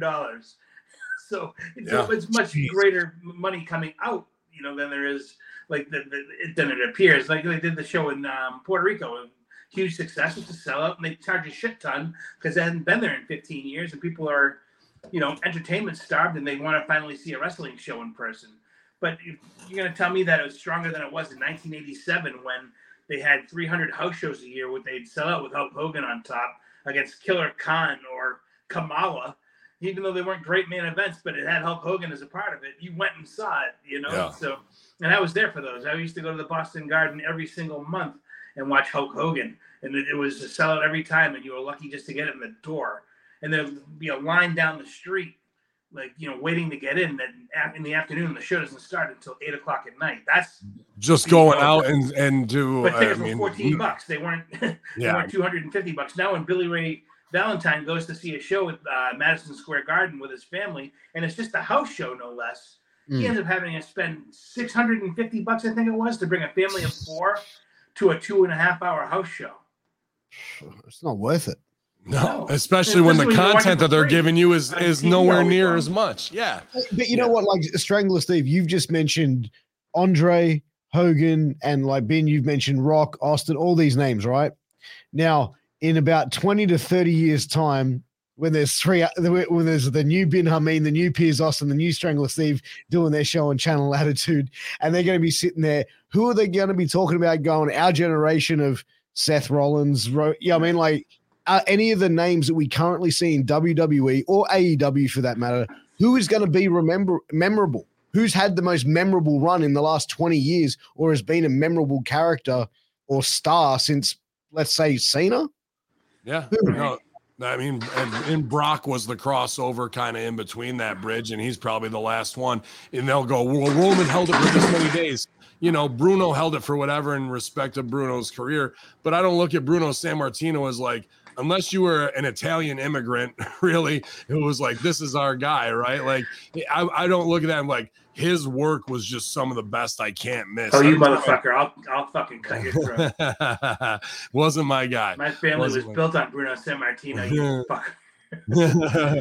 but but he, but he held it. But is he anything He, more he than out. a, is he anything more than a reference to uh, a title uh, reign? You know what I mean? Well, he also had like you know 187 consecutive sellouts at Madison Square Garden. So I'm not to- saying this. I'm not saying he wasn't a draw, but I'm I'm saying to the point of 20 years from now, like Mhm. Pierce is saying. You know what I mean? yeah, At that time, people were raised on him. Hogan made it to that. I don't think people look at it the same way. If he didn't have the number tied to him, so my point is the only guy is is Roman, and even a lot of that yeah, stuff. Roman. Yeah, that's all people. That's. Roman, maybe Sami Zayn because you know his last year. With, uh, but I mean, they're, they're killing him now. They Yeah, but, he's done You know, they haven't kept him strong at all. But You had uh, you had Owens with could have. Austin, and they didn't do anything past Yeah. that. Now he's a, a mad Owens and guy. Sami, they they they got him high and then they kick their legs out from under them. Every time they get a little too close to the sun, they knock their legs out from under them and make them build them up again. And that kills them. And that hothead crap that they do now is just so stupid and haha that they're, they, they're going to kill any kind of credibility they could really have with the guy Yep. long term. Because he couldn't be that barroom brawler Steve Austin type.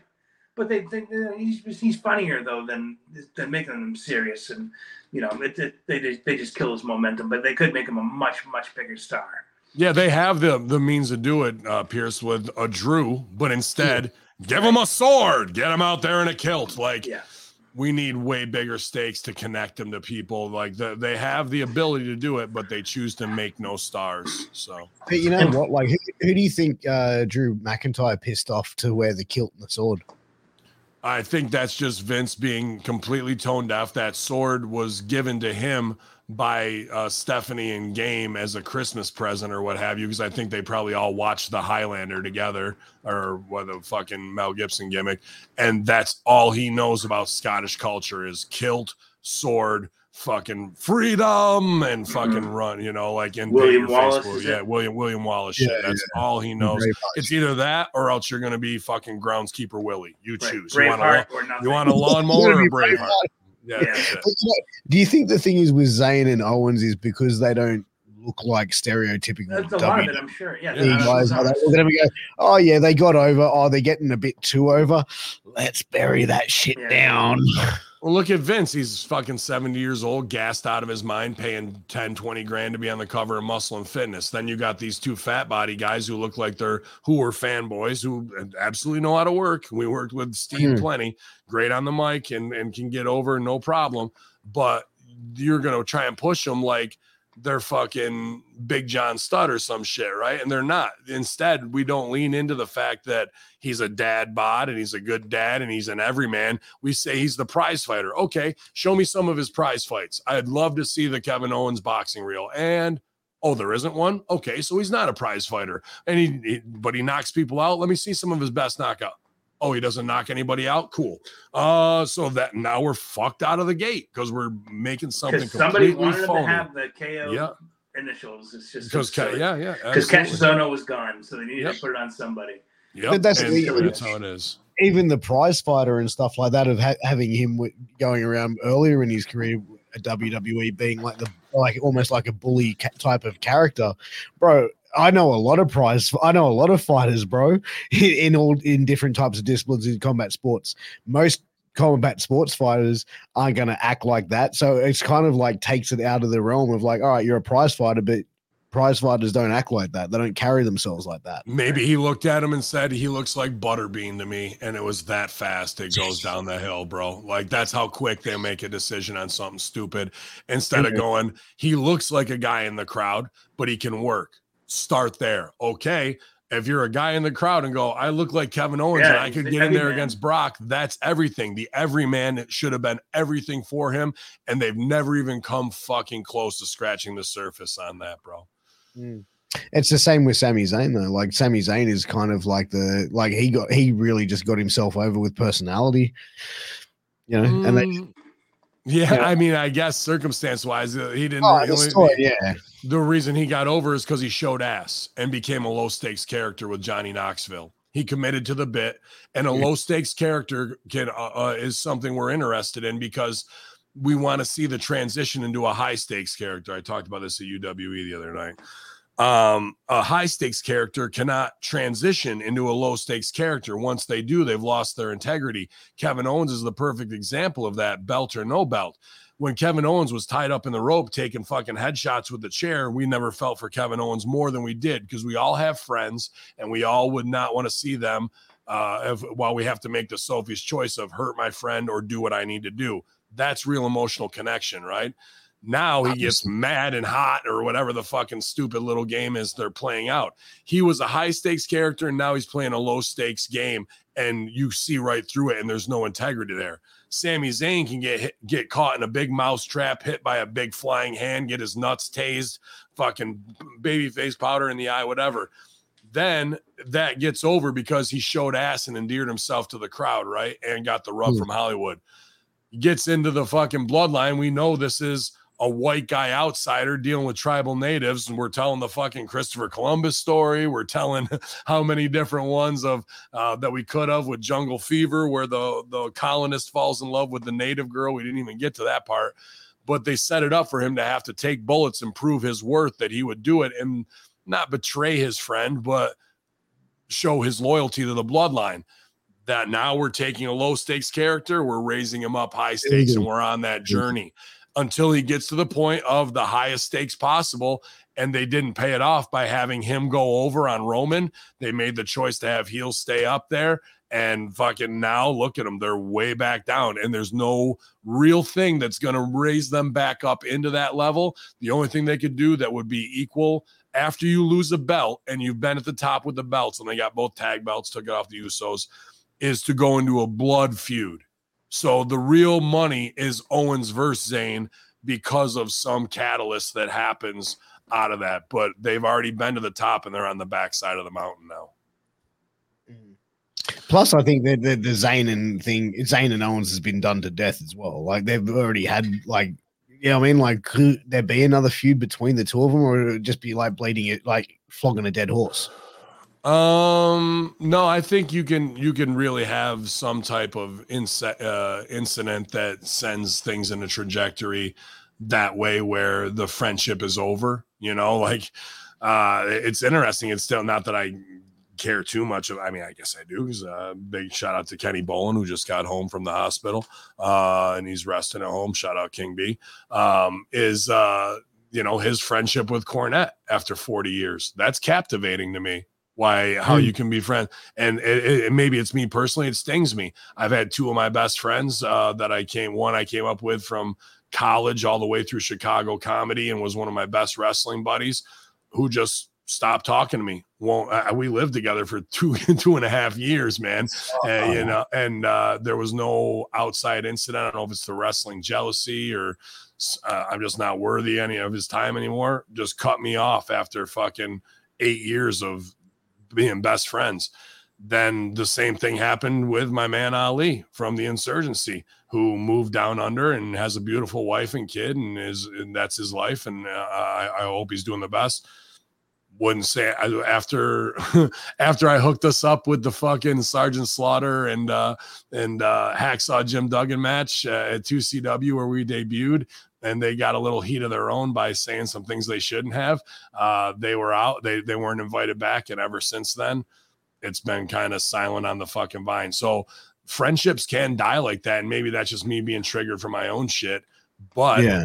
uh, how many other people out there feel that exact same way? It's interesting. Yeah, I mean, it's a, a different level there.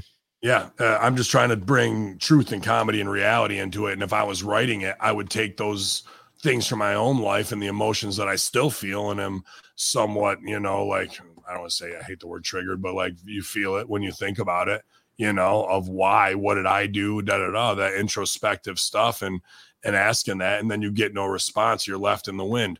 There's probably that's probably a pretty uh, common human experience that doesn't get explored a lot, and here we have the opportunity to tell that story. Because what do you really what what do I really want at the end of the day from Kevin and Ali? I'd like to be friends. Yeah, we were best friends. We we rode all over together. We cut our teeth together. We we had nothing but labor of love together. We performed together, and and that's common experience. I don't think there was any point where we had a falling out, and then they just ghosted me, right? And and now here we are. Uh, could could we reconcile? That's a big part of the human emotion and condition too. After you hurt someone, can you say I'm sorry and come back? They did it once with getting them back together, and that was a huge Yeah. moment we can we can do that again. We can do that again. Uh, WWE reported has high interest in Nick Aldis following 2023 Slammiversary pay per view. According to Mike Johnson, a PW insider uh, via Stooge report, Aldis re- uh, uh, return to Impact has ended following his loss to Alex Shelley on Slammiversary pay per view. Aldis had reportedly signed a short term deal with the company. PW Insider know that numerous WWE sources today confirm that there's high interest in using Aldis now that he's once again a free agent. It's believed that Aldis' name has been discussed uh, initially as a, pretend, a potential producer. I mean, sure, eh, you know, he's got plenty of experience with NWA, but the guy is fucking James Bond 007, good looking, regal, that has it, and he's he's in the ring to hire him to bring him in as a producer when there's plenty of you know value still left on him where you could mix him in as a top guy instead of putting him through the NXT program is there, but they're just gonna put him in a suit backstage to fucking give finishes. Of course they are. Do you think they look at his age and go, well, how, because how old's old is he? Be close to 40, right? Yeah, I'd also look at the age of our young people and go, why do their matches suck so bad? No, no, no. But, but I'm and saying, I, like, and I like- go, let's put a 40 year old guy in there who knows what the fuck they're doing. no, no, dude, I'm not saying don't hire him because of his age and don't put him in the ring for his age, but do you think Yeah. they're looking at it going, okay, he's 40. How can we long term invest in this guy? Or Uh, here- here's here's how that conversation goes down.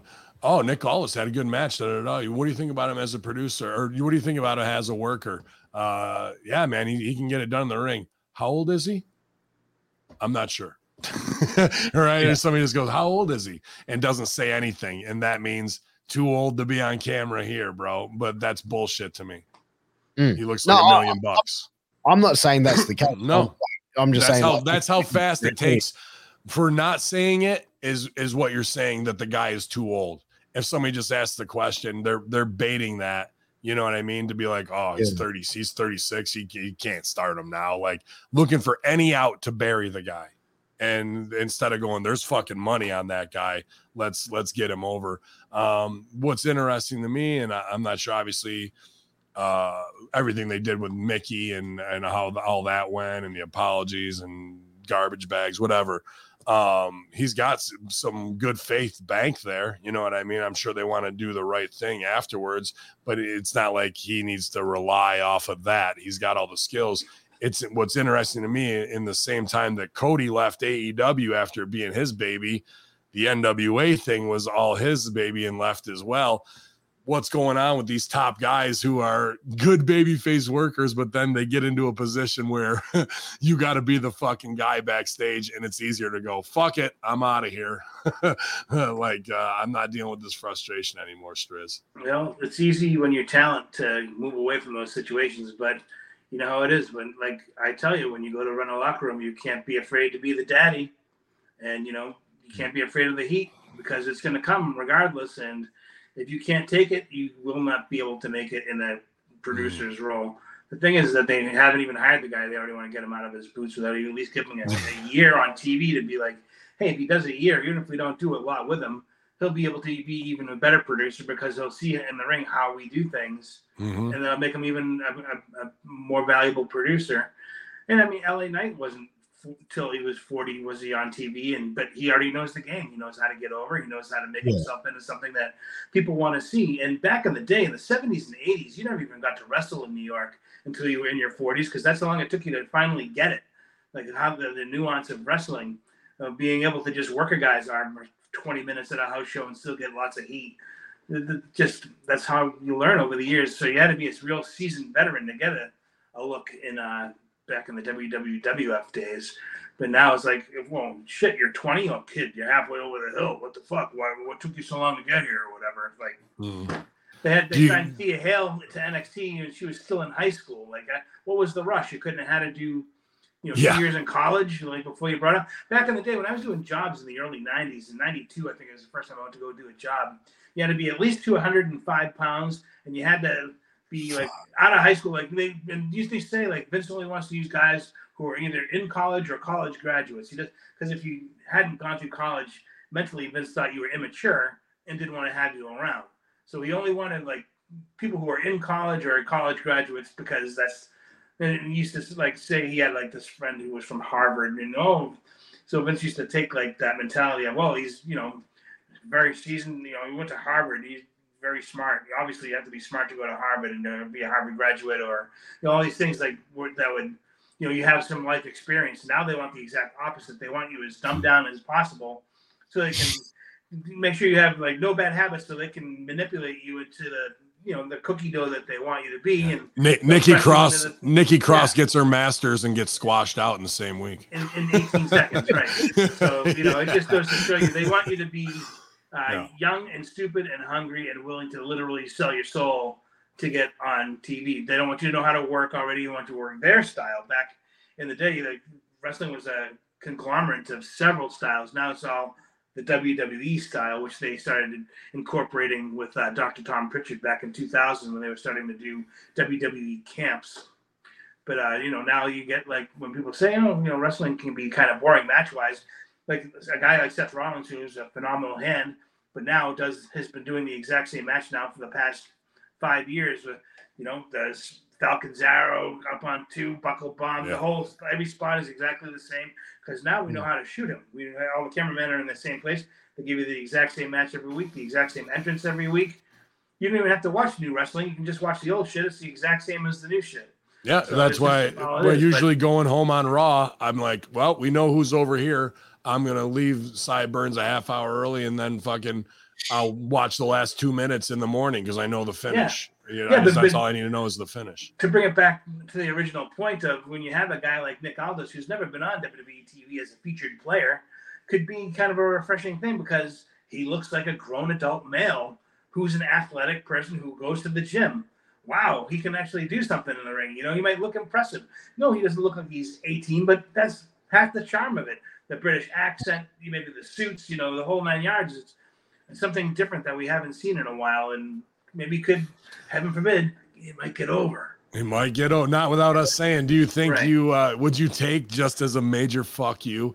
I would name with something else like the uh, Chelsea Athletic Camp instead of the Blackpool Combat Club, and fucking put Regal with him and put some other British guy, your UK guys together, and And have a Regal crew, Regal. yeah, and Yeah. use Regal Yeah. while they're over there doing that shit. Like that's the fuck you, right? Yeah, Like that's yeah. some good and have value. right William. Regal go, This is the best the group of best group I've ever have worked. ever seen." These guys, they're the toughest, the meanest, the most vile wrestlers. Nobody anywhere on this I planet have could beat these. never met anybody who could even lace their boots. Not in Japan. No. Not in Japan. Not- Not in one of them needs to dig every five minutes. Yeah, yeah, exactly. There's no midgets here either. They're all grown ass men. Dude, if you had Drew, fucking him, and Sheamus together, you Yeah. might not be able. And then Cesaro jumps shit back over, and you put them together. That would be strong. That would be some Whoa. serious strong fuck you right there. I would, I would, Um, now I would sign. I'll just if somebody approached me with that angle, I'd be like, get him over here. Get him. I want. I want him here Friday. yeah, We're over yeah. the whole thing, and we're gonna do it on Monday. Somebody tell Mike Johnson to go tell somebody. By the way, something like uh, Monday Night Raw could use something like that. It's been a very bland show lately. Something Sure. like that could spice things up. hmm I agree. They did this past week's Raw. We uh, did have positive notes where they actually had callbacks and brought back characters that they did business with in the first hour to actually. Oh, I'm, I'm so Influence disinterested with Brock and Cody Influence that hour my three, brain just yeah. shuts itself off. Yeah, yeah. I mean, there wasn't anything groundbreaking that you couldn't miss, but uh, whatever. We were talking about younger stars here, and uh, this one's uh, referee Nick Patrick on in the mixed feelings he gets from AEW's Nick Wayne. At age 18, Nick Wayne made his AEW debut against Swerve Strickland last week in the up and comer. It created a lot of buzz around his story to get such a big stage from uh, former WCW referee Nick Patrick has mixed feelings about Wayne's age. He said uh, on his podcast on the Monday mailbag, he offered up up his thoughts. He said, When you're that young, your bones and stuff are still developing. And on our business, we are slam dancing, brother. We are stunts and it's tough on your body, even if you do it right. To be starting at that age when your bones are still growing and developing, he'll be getting injuries that could uh, last. Uh, that could last him for the rest of his life at 14, 15 years old. I'm just not down with that. Uh, Patrick said that he's seen others in the industry who trained when they were young, and while others are happy to allow it, that's not something he's on board with personally. I agree with that, man. Uh, oh, he also said, "Here's a child, also an adult situation in locker rooms. It's just something I have mixed feelings Well, about." he's 18 now. He's not 14 anymore. Yeah, but he was training when he was 11. He- Yeah. what he's saying is like, you know, and and I think you being, uh, you know, a, a gym guy too, of like, should kids at, at age 11 to 16 be lifting heavy and, and all that type of stuff while you're growing? You know, what what Mhm. damage are we doing beyond? So, uh, interesting. I don't think he's just saying he shouldn't be, but uh, the match where they get their shit in at the end, kind of. I mean, it was AEW Darby Allin 101 as opposed to Buddy Wayne Rip Rogers School of Wrestling, and they had the wrong finish. The kid should have won on. No way. I, I agree that he should have done a job because he's his first time out there. He should be nervous. He's small as hell, young, inexperienced, and he's working Strickland, who. but but around the before that, they had they had Strickland do a run in uh, on the match before come through. Darby's going to come down at the end of this one. Why didn't Darby come down and do a babyface distraction retribution wise, to, doing into something small package, get over on him? Strickland gets up right away. I like that. I like that Strickland was up and it was Okay. clean, but it's just that's Darby shouldn't be putting his nose in the match if he's a babyface. He shouldn't be interfering anyway. Let the kid take a loss. Give him, you know, give him some hair on his chest and let him see how the, how it's going to be when Darby's not there to babysit him or whatever. Well, we got that heat anyway. last week, and we didn't pay off any of it this week. so There you go. yeah. Uh, I mean, well, we got new rules. You got to fork somebody. We need 55 minutes of fucking slamming guys on a bed of nails. um, you know, I met the kid when he was like five years old, four years old, when when uh, his dad came uh, to train with us at OVW. It was great uh, weekend train with Buddy Wayne, but uh, I, I'm kind of with.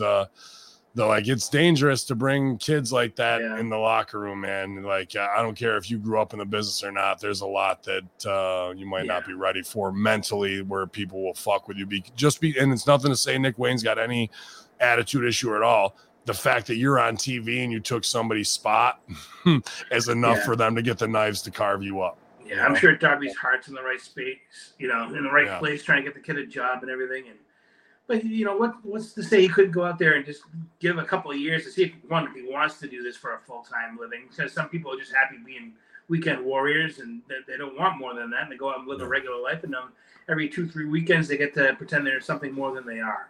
But like at least let the kid go out there and maybe earn a couple of stripes on his own instead of handing him a contract at 16 and be like, when you're 18, you're gonna, you know, there's there's nothing to fight for at that point. You've already got the job. So yeah he's walking in at 18. It's like when Tommy Rich was like NWA World Champion at like 19 years old. Like, where do you go from there? So and, by the time and, the kid's NX, and years old, nxt's he's not got the girl 30. who's 19 too right like yeah, it Thea did- Hill. That's what I was talking about. Got signed while she was in high school. So in 10 years, you've already seen this person for 10 years. They're not even 30 years old yet, and they're completely washed up. Then what? well, Well, no one wants it's to watch you anymore. It's kind of like Saraya though, right? Because like Saraya debuted in, in, Yeah, she in was already her neck was trash when she was 25. You know, because of it. well, she got signed at night like at 18 or 19 Yeah. and she's now like 28 29 and And she can hardly Yeah. walk. yeah yeah, yes So what is she gonna do when she's 48, 49? only fans in a wheelchair Yeah, she'll be blowing in a straw to move her wheelchair. you know. well, not a straw. Um, uh, our final story of the day is this was a great Friday locker room, you guys. An hour and 42 minutes, and it feels like it's been 15. So I, I love that. Uh, absolutely. Uh, you guys getting your value here at channelattitude.com. Uh, this is uh, something I saw just dropped. I'm kind of surprised we're within one degree of separation, I guess. But uh, Booker T says, Can you imagine the praise I would get from WWE if I beat the hell out of Ryback? Uh, during his podcast, he addressed it. He says, Ryback put out a challenge for me to fight.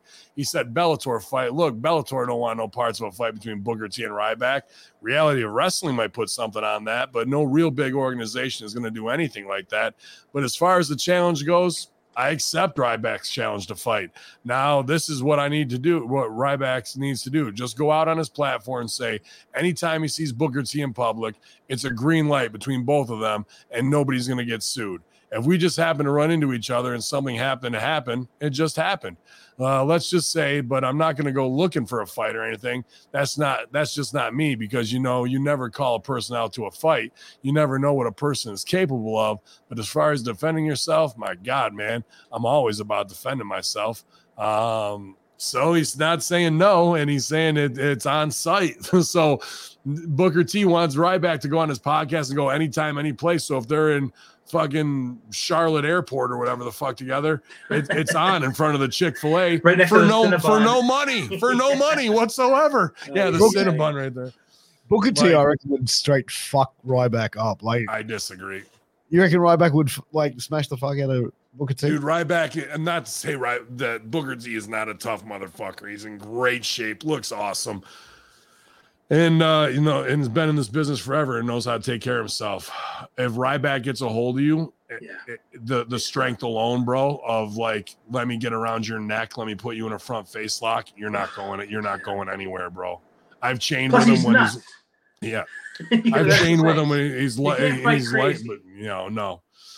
So uh that that you know, you might have nice hands, but if he gets in on you, dude, it, it could be real Ryback's nasty. fighting with a lot of uh, bad shit that's happened to him in the last 10 years professionally. And he's got a lot of uh, pent up aggression. And as much as I love Booker T, I Mhm. wouldn't want to see him get his lights knocked out with uh, two seconds worth of uh, facing up against a dude who just loved to take some of that aggression out on anybody. You know, You, you, So- you're really getting the beating that Vince McMahon deserves. You're getting the Yeah. beating like so many people in his mind that fucked with him. You're getting all Yeah, he's not that. fighting Booker T. He's fighting the industry that took a shit on him in public. You know, And Booker T's not really fighting for himself. He's just Right. fighting to be like, dude, you're a fucking idiot if you talk shit to WWE and you want to come back. He's towing the company line, so he doesn't have the bigger stake. Like I said, he's not a pussy. But if it came down to it, I'd way rather fight Booker T than I would Stevie Ray. Uh, I'll put it that way. So, and that's the one degree of separation because where. Booker didn't have Ryback on his podcast, and he's got his little co-host who laughs at everything like every dirt sheet co-host does. Uh, you know, at least Stevie Ray had him over there to talk that real shit back and forth, uh, like he does uh, uh, only on his channel because he doesn't have to toe any company line, you know. And it's not like Ryback's like, "I'm gonna fuck your brother up. I hate him," but it's the fact that Booker's coming out towing the WWE line when the heat was there with him. He put himself kind of in the crosshairs with that a little bit. Mhm, mhm. So Hey, well, yeah. Um, but either way, uh, I'm sure he'll show up with two coolers full of food because that's how he rolls, regardless, most of the time. uh, but yeah, man, uh, Ryback up on that one. And it's weird that Booker's kind of egging it on to go, yeah, let's fucking do it and on site. And going, Bellator wouldn't put it on. And all I'm thinking of, I go, that'd be a nice uh, main event for Stevie Mania. I'd be happy to work the undercard fighting two dirt sheet goofs and have that be the main draw in Philly at WrestleMania 40. See the dollar signs on that one right there, Strangler, or what? For Yeah, I, I'd go and get a ticket. it, it could outshine that show if we it was put together uh, would outshine the WrestleMania main event probably. Yeah, which I'm- dirt I'm sheet marks you fighting? Say again, buddy. Which uh, dirt sheet marks are you fighting? Oh, I put out the challenge to uh, uh, cock betting and uh, lost sheep to lost shepherd. Like I, I'd fight them both in the same night if they wanted to, because they keep trying to talk that shit and then they disrespect more veterans, whether it's K1 Hunter, Russo Brand, or they think that I'm, you know, a nobody, and that's perfectly fine where I like to be in their minds. So if I'm Yeah. not that, uh, then then let's do it. They want negative spotlight all the time like that's what they want. Well, I'm gonna give you the chance to get the spotlight. Five rounds each, back to back. Uh, if one of them, if uh, cock betting goes down in the first round, the other guy gets up, gets in the ring, and we fucking keep going.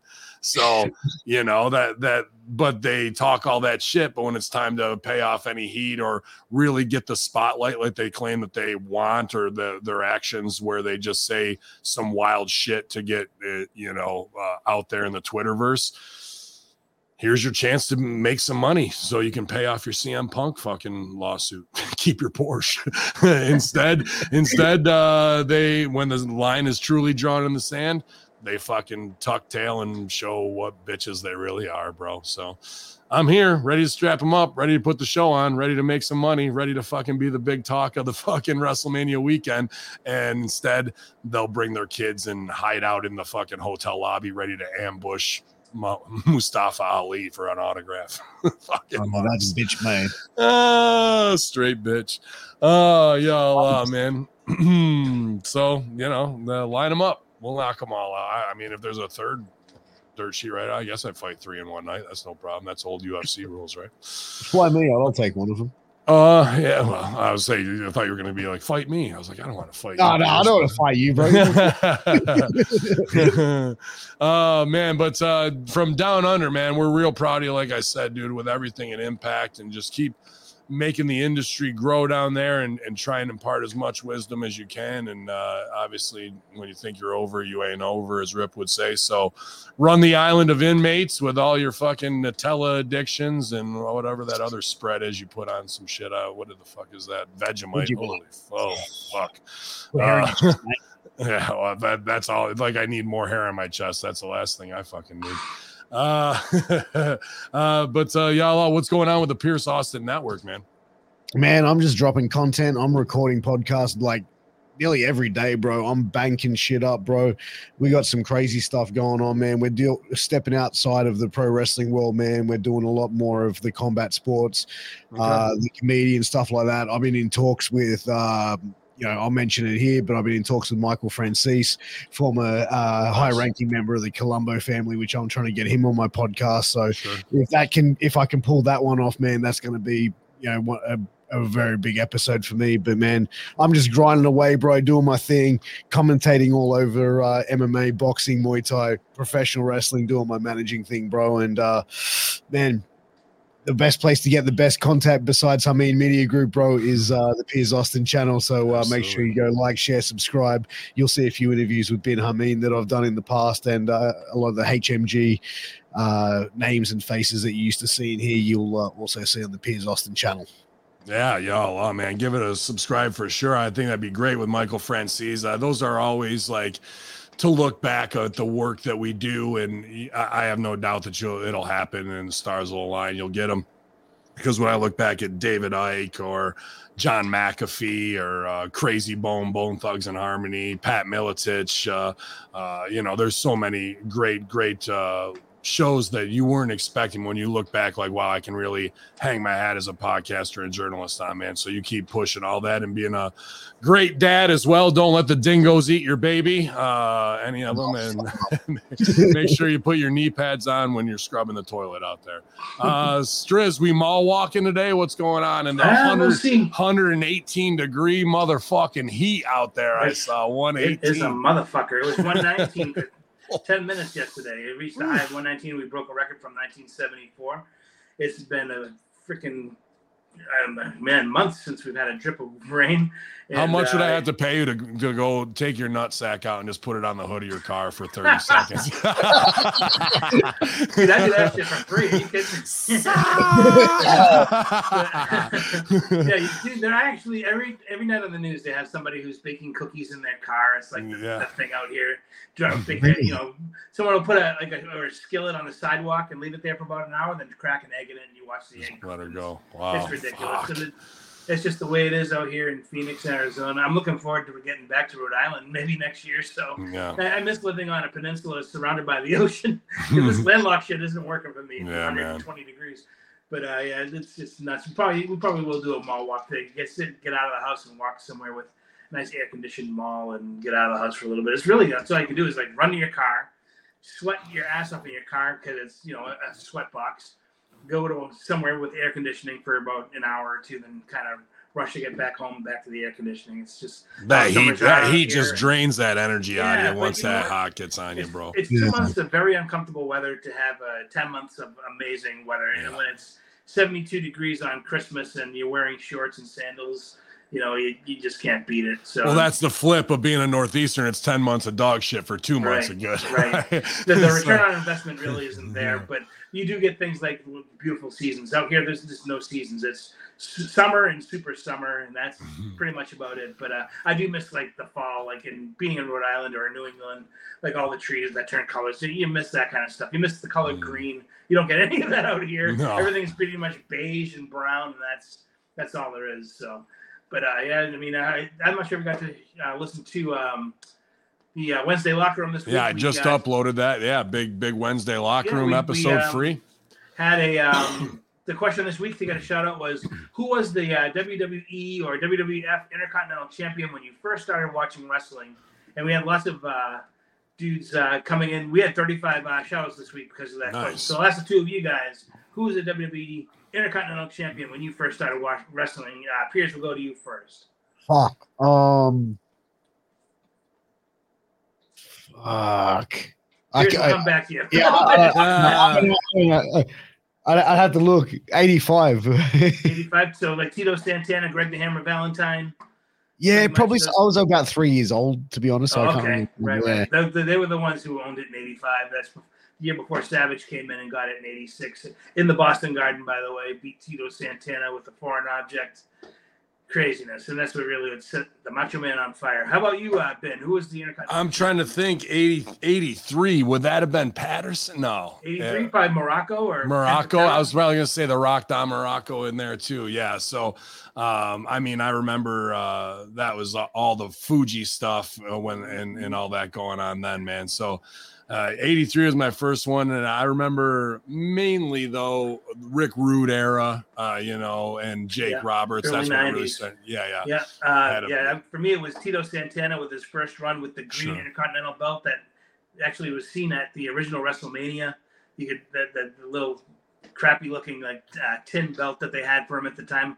Yeah. And then Yeah. Greg the Hammer and Valentine won the belt from him. And then when he lost it back to Tito, he took the belt after I think it was a cage match and destroyed the belt, tore, tore it apart limb from limb.